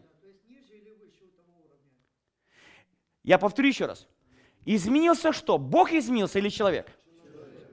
Изменилось условия, сущность человека, земля и так дальше, и так дальше – Потому уже, ну скажем, с другим человеком, с другим по состоянию человеком, Бог регулирует и определяет отношения другим заветом, который Бог дал через, или заключил с Адамом, родоначальником всего человечества и на тот период после потопного человечества. Кто знает, что это за завет? Что было в этом завете? Ну, очень быстро. Ваши лекции там есть. Я только быстро. Плодиться, размножаться. Повторяется с первого завета? Да. Наплодят землю? Да. Там уже есть проклятие. Там можете посмотреть быстренько. Я не хочу подробно приходить, потому что это не наша цель. Вот завет, это третья страничка с Адамом. Повторение, повеление плодиться и размножаться. Проклятие змея, проклятие земли. Обетование что? Мессии. Я здесь э, упустил проклятие жены, да? Обетование Мессии, идея сама. Скажите, он отличается от Первого Завета до потопного? Почему? Я хочу, чтобы вы ответили на этот вопрос, потому что ключевой. Почему? Что изменился? Бог? Нет. Изменилась сущность человека, ситуация изменилась, и Божье отношение к челов... не к человеку, ну к человеку, потому что он стал преступником, он стал грешником, он стал этим. Хорошо. Давайте так скажем, первый период можно назвать невинностью. Второй период мы называем период совести. Хорошо, я там пропускаю, я говорю о совести как свидетельстве, пропустим целую часть и пройдем пятый, пятую часть. И так прошел потоп. Мы говорили от потопа до Авраама. Пожалуйста, от потопа до Авраама. Это было уже, скажите, изменилось лицо земли, скажем? Да. Ситуация на земле, конечно же. Бог заключает с Ноем Ноев завет, называется, Новый завет. Скажите, чем, что Бог повторяет в этом завете? Еще раз. Плодиться и размножаться и благословляет – уже Бог позволяет употреблять пищу, пищу мясо, что? Животных. Запретил есть кровь животных, установил ответственность за пролитие крови человека. И как знамение завета, что поставил он? Радугу. Хорошо. Итак, теперь период, это был период от Ноя до Авраама. От Ноя до Авраама. Дайте еще 5-7 минут, это нужно понять. От Ноя до Авраама. Да, Бог дал еще обетование Мессии. Это был период человеческого устройства. Наконец-то начинается новый период могущественным божественным вмешательством, не таким ярким, но духовно очень значимым. Это не потоп потрясающий, а духовно очень значимым. Знаете, в чем значение? Бог избирает Авраама как три вещи. Родоначальника новой Божьей, Божьего народа. Второе. Как родоначальником духовно нового народа, который придет его благословение. И еще один момент, который мы редко обращаем внимание, а зря. Послушайте. Бог в силу своего всемогущества мог вмешаться в историю Земли. Но в силу своей справедливости, справедливости, он мог вмешаться только тогда, когда? Как в ответ на просьбу землян. Как в ответ на вложение землян. Понимаете, что сделал Авраам? Почему такой уникальный Бог потребовал от него сына? Это не только искушение. Бог в лице Авраама потребовал отдать ему единственного, самого любимого, свою надежду, свое будущее, которого он любит. И Авраам, повинуясь Божьему повелению, он отдал его в жертву. Можно сказать, что он духовно дал? Да. Потому Бог сказал, мною клянусь, как ты, Авраам, а в тебе все человечество духовное человечество, и Израиль, и, и церковь искуплены. Дали мне единственное, которое ты любишь, самое дорогое. Потому совершенно справедливо, что я с мною клянусь, говорит Бог, что я дам свое единственное, которое я люблю. Таким вопросом, образом решилось не только вопрос Божьей любви к человеку, но и вопрос справедливости вмешательства на территорию, контролируемую законом греха и смерти и дьявола – Потому это акт был не только любви, не только Божьего плана, но и совершенно законное и справедливое вмешательство в нужды человека. Аллилуйя, на уровне закона справедливости. Понимаете, почему написано, что мы все суть дети Авраама по обетованию? Кажется, ну, Авраам одну битву там выиграл, ну, ну какая там такое. Но в этом суть. Хорошо. А теперь, пожалуйста, на, так как мы говорили о завете Авраама. Заметьте, до этого я говорил завет с Ноем, а завет с Авраамом. В что входило в завет Авраама? Для нас это принципиально важно. Пожалуйста, давайте посмотрим. Что сейчас мы вернемся к сути закона. Зачем был дан закон? На этом подробнее остановимся. Личное благословение Бог дал Аврааму. Помните, личное благословение и я благословлю тебя. Божья защита и ограда не только его, но и всего еврейского что? Народа. В чем оно выражается, ну, в принципе? Благословляя, благословлю благословляющих тебя, а проклинающих тебя что? Кто знает, что до сих пор это работает? Потому что евреи такие хорошие? Нет.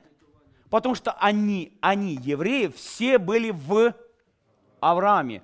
И они, евреи, весь род, который был, есть, еще будет. Они в Аврааме принесли единственного, самого любимого, и отдали Богу.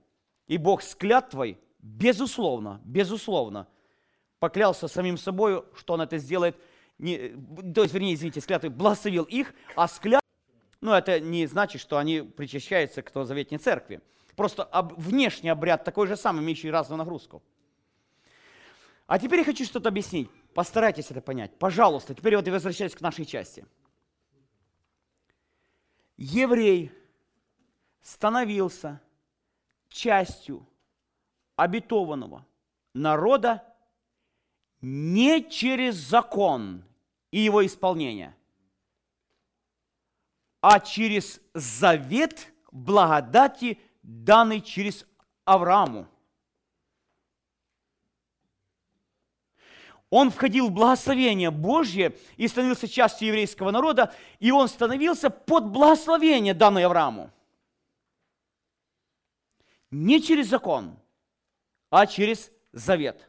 Повторите, не через, а через. Еще раз, это ключевая фраза, потому что мы будем к ней много раз возвращаться. Вот здесь мы иногда путаем вещи. Все евреи, большую часть еврейства, именно вот это сделало до Христа. Они перепутали эти вещи между собой. Когда, когда, скажем, еврейский народ стал обетованным народом, избранным народом, через что? Через что? через особую свою веру, через особую религиозность, доброту, добродетель, лучшие хар- качества характера, выполнение всех заповедей. Через что? Через завет. Повторите эту фразу. Через, через завет. Через завет. Через завет. Или через закон. Через завет. Пожалуйста, запомните эту фразу. Потому что вот как раз в новозаветнем служении мы не, мож, не должны перепутать эти вещи между собой. Запомните, завет и закон, завет и закон, имеет, все пришло от Бога, но имеет совершенно разные цели. Мы становимся частью, частью Божьего народа не через закон, а через завет. Только начнешь через закон, ты остаешься без завета – только через закон, пытаясь достичь то, что дает завет, ты отменяешь завет. А через закон достигнуть не может, нельзя. Вот это то, что случилось с галатийцами. Я повторю эту фразу, она ключевая, постарайтесь понять. Через что, становился, через что становился еврейский народ благословенным народом, частью Божьим народом? Через что? Через завет, данный Богом Аврааму. Закон пришел, мы говорили, когда? После, через 400 сколько? Какие три особенности, что нельзя делать ни с одним завещанием?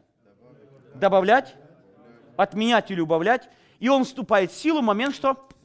Смерти. Когда стал, в момент какой, какой вступил в силу завет с Авраамом для еврейского народа? В какой момент? Момент смерти для еврейского народа. Для еврейского народа момент пролития крови. В тот момент, когда Авраам духовно принес жертву сына, но вместо него принес был кто? Агнец. Мною клянусь. Все, завет, притом основанный на крови. На крови был заключен. Притом этот завет был не просто безусловный, а клятвенный завет. Ничем высшим, как самим собою, Бог скрепил этот завет, поклявшись самим собою. Что в семени твоем, Авраам, я благословлю все племена земли. И они войдут в это все, в это и войдут через исполнение закона. Хорошо, вы слушаете. Через что? Через завет. Повторите, через что? Через завет.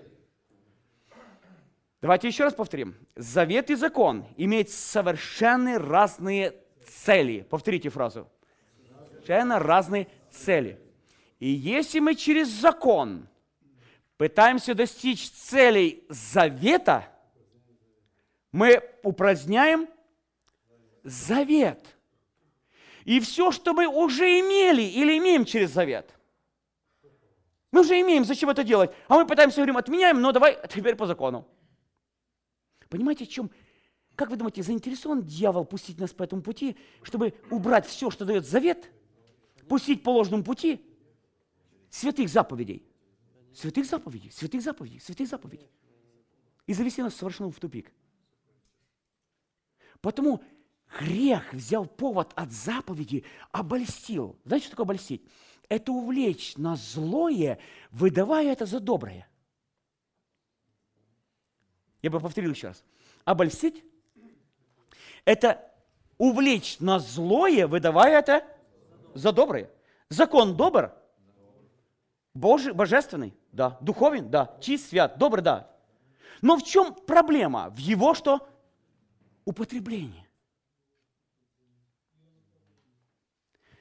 Знаете, что случилось с евреями? Они пока жили под сенью завета, завета, Авраам, Исаак, Иаков, потомки евреев.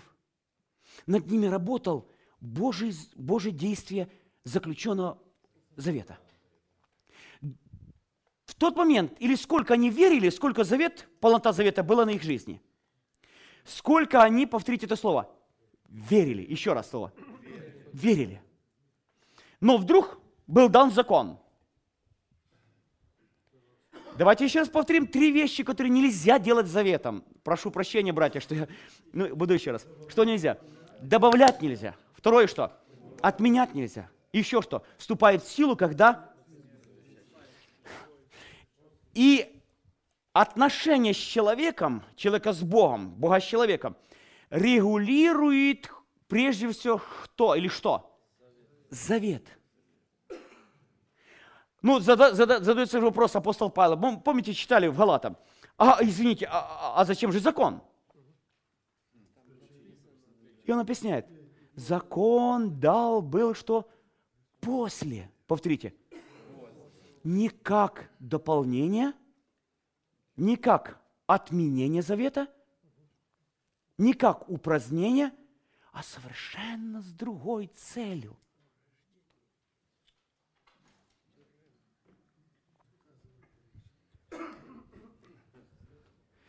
И какая главная цель? Мы уже назвали Галатам. Пожалуйста, пять вещей Галатам. По мере, по причине преступления. Повторите по причине. До времени. Чтобы быть детоводителем. Быть стражником. И самое главное, направить ко Христу. Можно ли нас служить было обетование, благословение через закон –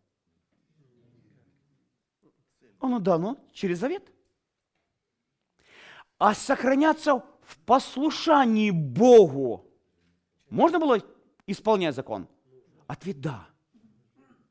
Но это не отменяет завет. Давайте так скажем. Папа написал мне завещание. Он ушел в вечность. Оно завещание мое. Но я пытаюсь, да, вот пока я не буду идеальный и хороший, никогда не вступлю в это обещание. А я идеальный не могу быть. Представляете, как я ну, пренебрег завещанием данным папой, который я уже наследник.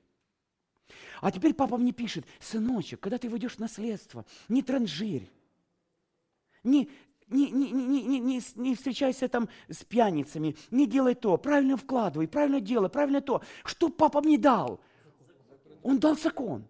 А то если ты будешь транжирить, будешь безняком, будешь что делать, Бог накажет, будешь что делать, то такое же. Поймите, что я уже нахожусь в наследстве, а теперь Он регулирует, как я должен вести себя в этом завете. Аллилуйя. Когда мы вступаем в завет, данный Аврааму, в момент рождения свыше, в момент покаяния, а вот как ходить рожденному свыше в этом благословении, определяет и моральная часть завета. Закона, вернее. Вы улавливаете разницу? Хорошо.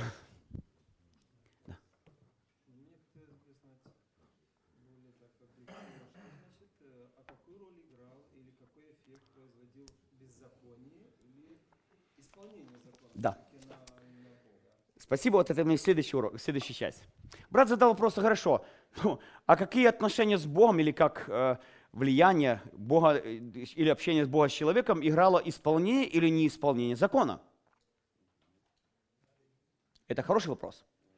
А теперь, пожалуйста, давайте повторим, какие четыре ну, главных части или цели закона? Повторите еще раз.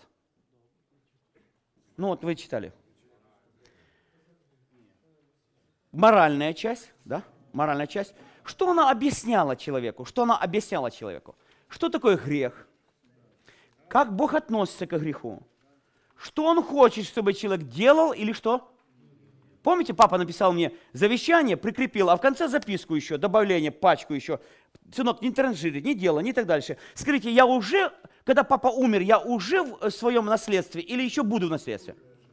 Уже. А как наследник в своем наследстве, папа дал мудрые наставления и ограничения, как жить в нем.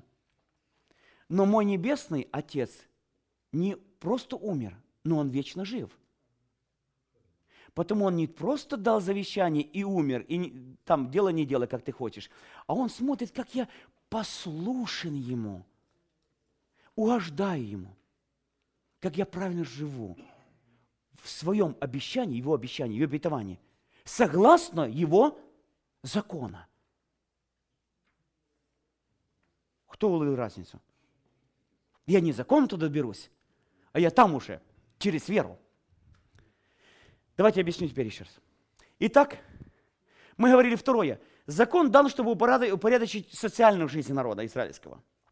Дан установить м, э, законы или принципы, э, принципы религиозной жизни. И быть в том числе, в том числе правилами гигиены и медицины. В наше время такое выходит, я очень постараюсь сжато закончить теоретическую часть и постарайтесь не забыть в следующий раз практическое. Вы поступили мудро, что продлили этот урок. Хорошо. Но самая трудная часть в следующий раз. Не сегодня, а в следующий раз. Это самое трудное будет в следующий раз. А пока сейчас. Я постараюсь ответить на этот вопрос. Давайте я пройду до конца истории и вернусь к этому вопросу. Итак, пришел через 430 лет Бог призывает Моисея и дает ему что? Повторите это слово. Закон. Завет, закон. Завет, закон. Немножко возвращаясь назад. Скажите, были какие-то ограничения, порицания и так дальше в законе Авраамовом, ограничивающие поведение человека? Ну, есть моральные стандарты в, в, в Авраамовом завете. Авраамовом завете. Это, это, скорее всего, наставление, но не закон. В Авраамовом завете, это завет благодати, и он, он имеет цель, прежде всего, указать на благодать или на, на завещание. Это завещание было для этого, для, безусловно, кстати, обещание для евреев, пока они входят в вере. Были правила установлены, ну, многочисленные правила установлены, например, в э, Ноевом завете. Были парочку, да, таких вот, например, что нужно было сделать? Не кушать крови. Второе, нельзя там ответственность за убийство человека. Скажите, Ноев завет открывал сущность святости Божьей? Нет. Отношение к греху? Нет. Авраамов завет открывал сущность греха? Нет. Отношение Бога к греху? Ну, я имею в виду в объемном, я не говорю о деталях. Нет. Потому человечеству нужно было вот это, вот это, показать Божью праведность, показать Божью святость, упорядочить новый народ, целую нацию, установить религиозную их жизнь. И самое главное, самое главное, самое главное, показать человеческую беспомощность и показать на выход или указать на Христа, подготовить для встречи со Христом. Это была цель. Закон никогда не был дан, чтобы довести человека до совершенства. Закон не был дан, чтобы достичь праведности или, благ- или достичь, достичь э, э, свое обещание, э, обетование. Это дан завет был. Я сейчас отвечу на тот вопрос, который брат сказал чуть позже. Прошел закон, период закона от Моисея до Христа. Повторите, от Моисея до Христа. Я не буду уже говорить о следующем периоде, от Моисея до Христа. А теперь, пожалуйста, откройте все эти пункты, и мы быстренько в заключение пройдем. Что упразднилось со Христом, потому что Он имеет временное действие, а что усилил Христос? Во-первых, давайте так скажем. Иисус сказал, я пришел не нарушить закон, но исполнить. Есть написано, что Он подчинился закону. Есть такое выражение? Да. А есть такое, дабы искупить подзаконных. А есть такое выражение, что конец закона Христос? Так он окончил действие закона или, починивший закон, исполнил закон? Так он отменил закон или утвердил закон? Исполнил закон или отменил его?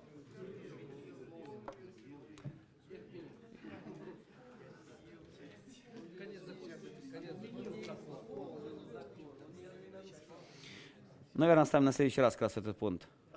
Давайте сейчас объясню. Посмотрите. Посмотрите еще раз. Завещание, данное Аврааму,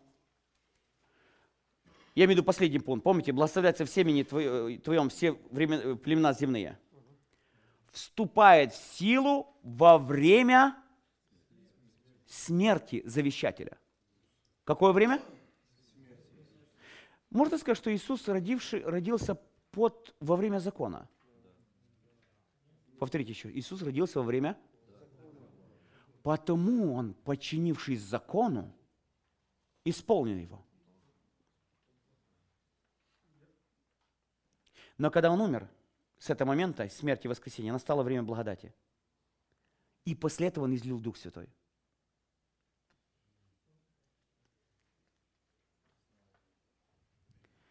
Кто уловил разницу?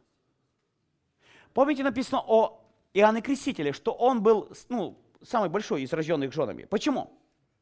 Это его служение. Он был последним пророком Ветхого Завета и первым благовестником Нового. Если ответить, кто был первым благовестником Нового Завета? Ответ – Иоанн Креститель. Потому его служение было намного выше всех остальных служений по, по, по благой вести, а не по его личным качествам. Потому Иисус об этом и говорил. Теперь давайте объясню одну мысль. Смотрите. Когда пришел Христос, умер и воскрес, вступило в силу завещание, данное Аврааму, а исполненное в Иисусе Христе. Это благословение наследства через веру. Для евреев было дано вступила в силу в тот же момент, когда он был заключен. А вот момент благословятся в семени твоем все народы земли вступила в силу в какой момент? Смерти, когда сказал Иисус совершилась. Мы говорим, вступило время, силу благо... то есть время благодати. Потому то, что закон работал, имел ограничение, ограниченное действие от момента его, который Бог его дал, до момента, когда Христос умер. Это время закона.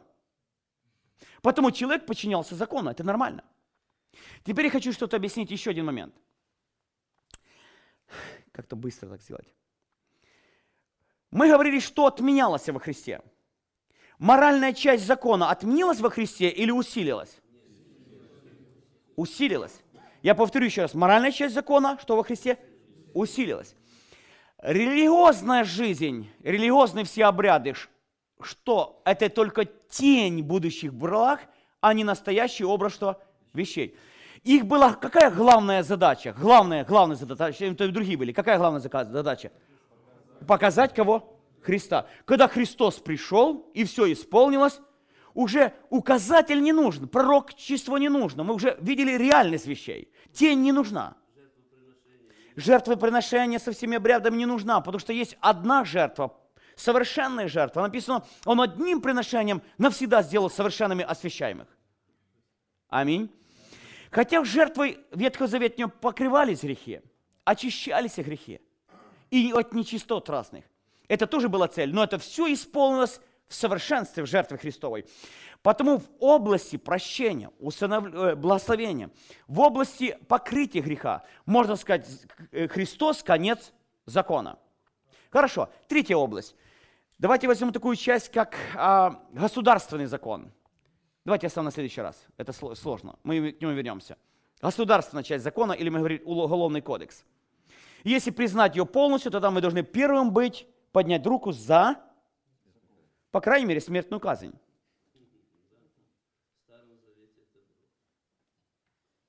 Аминь. Давайте последнюю возьму и на этом закончу. Последняя часть – это кодекс гигиены – как насчет нечистот? Женских и мужских. Мы на женских обращаем внимание, а как насчет мужских? Кстати, мужских чуть-чуть меньше кодекс перечень, чем женских. Кто знает, что есть целый перечень в кодексе гигиены, когда осквернялся мужчина? Скверно приходила в тремя путями – это из тела, женщины или мужчины, и женщины, и мужчины, прикосновение к чему-то мертвому, мертвому извне, и прикосновение к чему-то оскверненному или нечистому.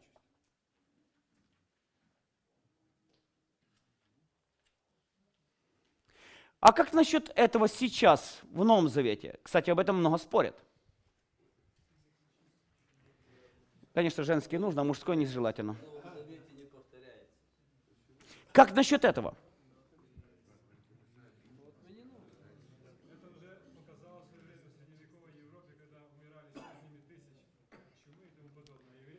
Да, да. Откуда пришло, сейчас брат ему даже рассказал, что это возникло в Европе и так дальше, признать то, что было в Ветхом Завете. Я скажу, на тот период они правильно сделали. А как уже, когда чума закончилась, насчет этого сейчас? Братья, я хочу сказать со всей такой твердостью. Пожалуйста, поймите эту суть. Я скажу очень медленно. Почти весь кодекс гигиены имел три цели. Цель номер один. Вот то, что мы говорим. Просто это правила гигиены, ну, скажем, внешней чистоты, ну, нормальной опрятности, я не знаю, как это сказать. Питание чистое, нечистое, а, ну, извините, туалет, я прошу прощения, правда же, чистота внешняя и так дальше, одежды, санитария. Скажите, нормально было для этой толпы народа, которая вышла из Египта, толпа рабов, установить какие-то правила, извините? Нормально. Второе, это было э, кодекс, можно сказать, область, область медицины, нераспространения заразных заболеваний. Проказа такая, так, проказа такая, так, так изменилась, так. И, а? Или, или и вне стана. Зачем? Это нормально отделялись, чтобы не погибли люди при заразных заболеваниях. Как карантин, да.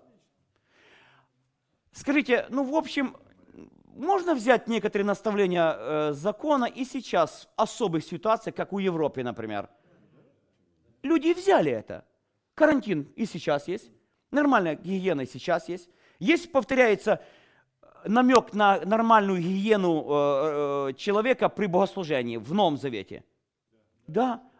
Омывший тело водою чистую. Это нормально, правда же намек? Что мы должны быть чистые. Но в чем суть? Теперь я скажу очень медленно.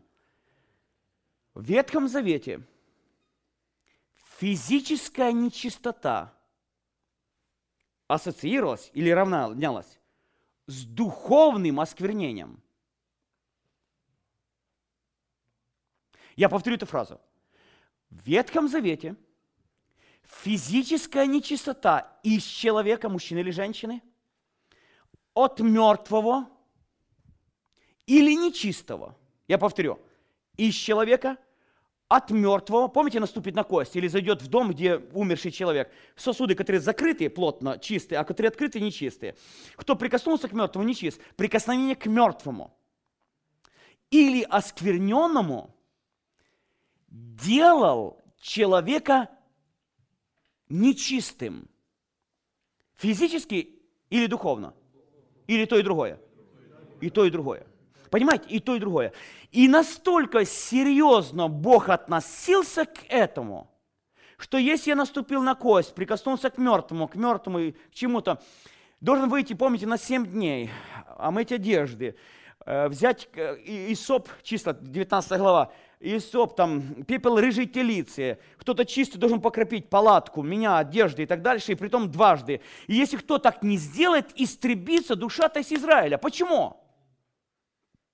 Потому что Ветхий Завет, некоторые виды нечистоты или мертвости, скажем, разложения, являлись духовным осквернением, духовным осквернением, духовным осквернением.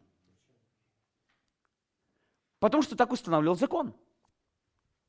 Почему так, я не знаю. Я даже не могу до конца, и богословы не могу это определять. Ну, некоторые там, э, почему чистые, нечистые животные, почему то-то, я не знаю. Давайте мы, мы сейчас об этом не говорим. Новый Завет, Новый Завет эти вещи не оговаривает.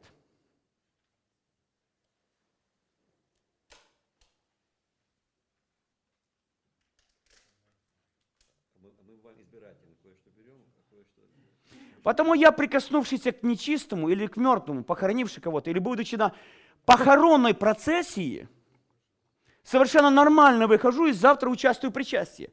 А по закону должен 7 дней быть и рыжий телица еще.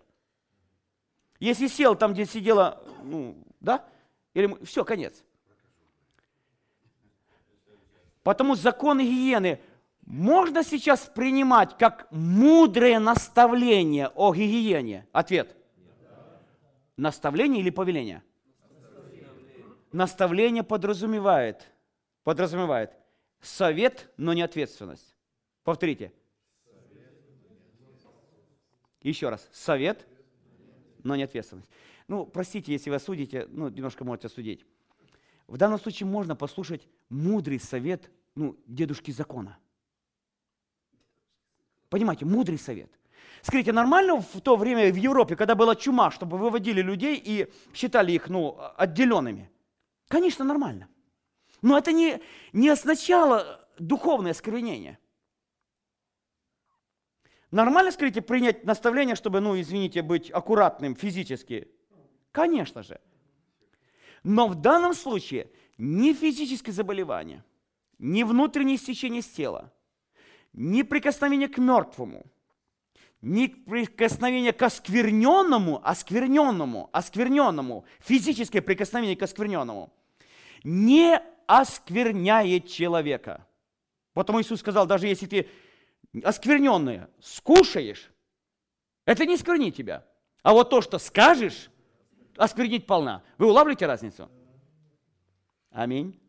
А если это посвящено идолам, говорит, идол есть ничто. Не кушай ради немощи кого?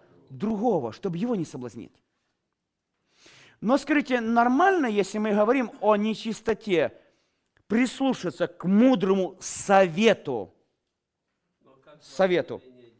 Я повторю еще раз. Совету, совету Ветхого Завета. Мудро или не мудро это? Мудро. Я повторю, к чему? Совет. К чему? Повторите. Совет. Это мудрый совет. Совет. Мы должны этот совет в некоторых случаях рекомендовать, рекомендовать, просить людей, которые попадают в такую ситуацию –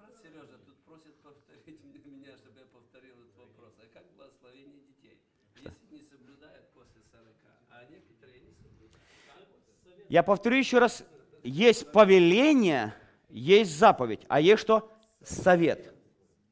Это разные вещи. Давайте, давайте я повторю такую деталь. Ну, дайте мне пять минут, дадите еще пять лично.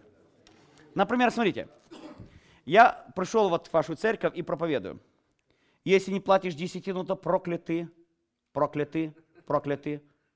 Это в Писании написано. Я, кстати, слышал такую проповедь. Прокляты житницы, прокляты то, братья и сестры. Хотите проклятие? Нет. Платите десятину. Правильно будет проповедь? Тогда или нет? Скажите, Новый Завет отменил десятину? И то нужно делать, и того не оставлять. А теперь мой вопрос. Десятина была установлена когда? Законом или до закона? До закона.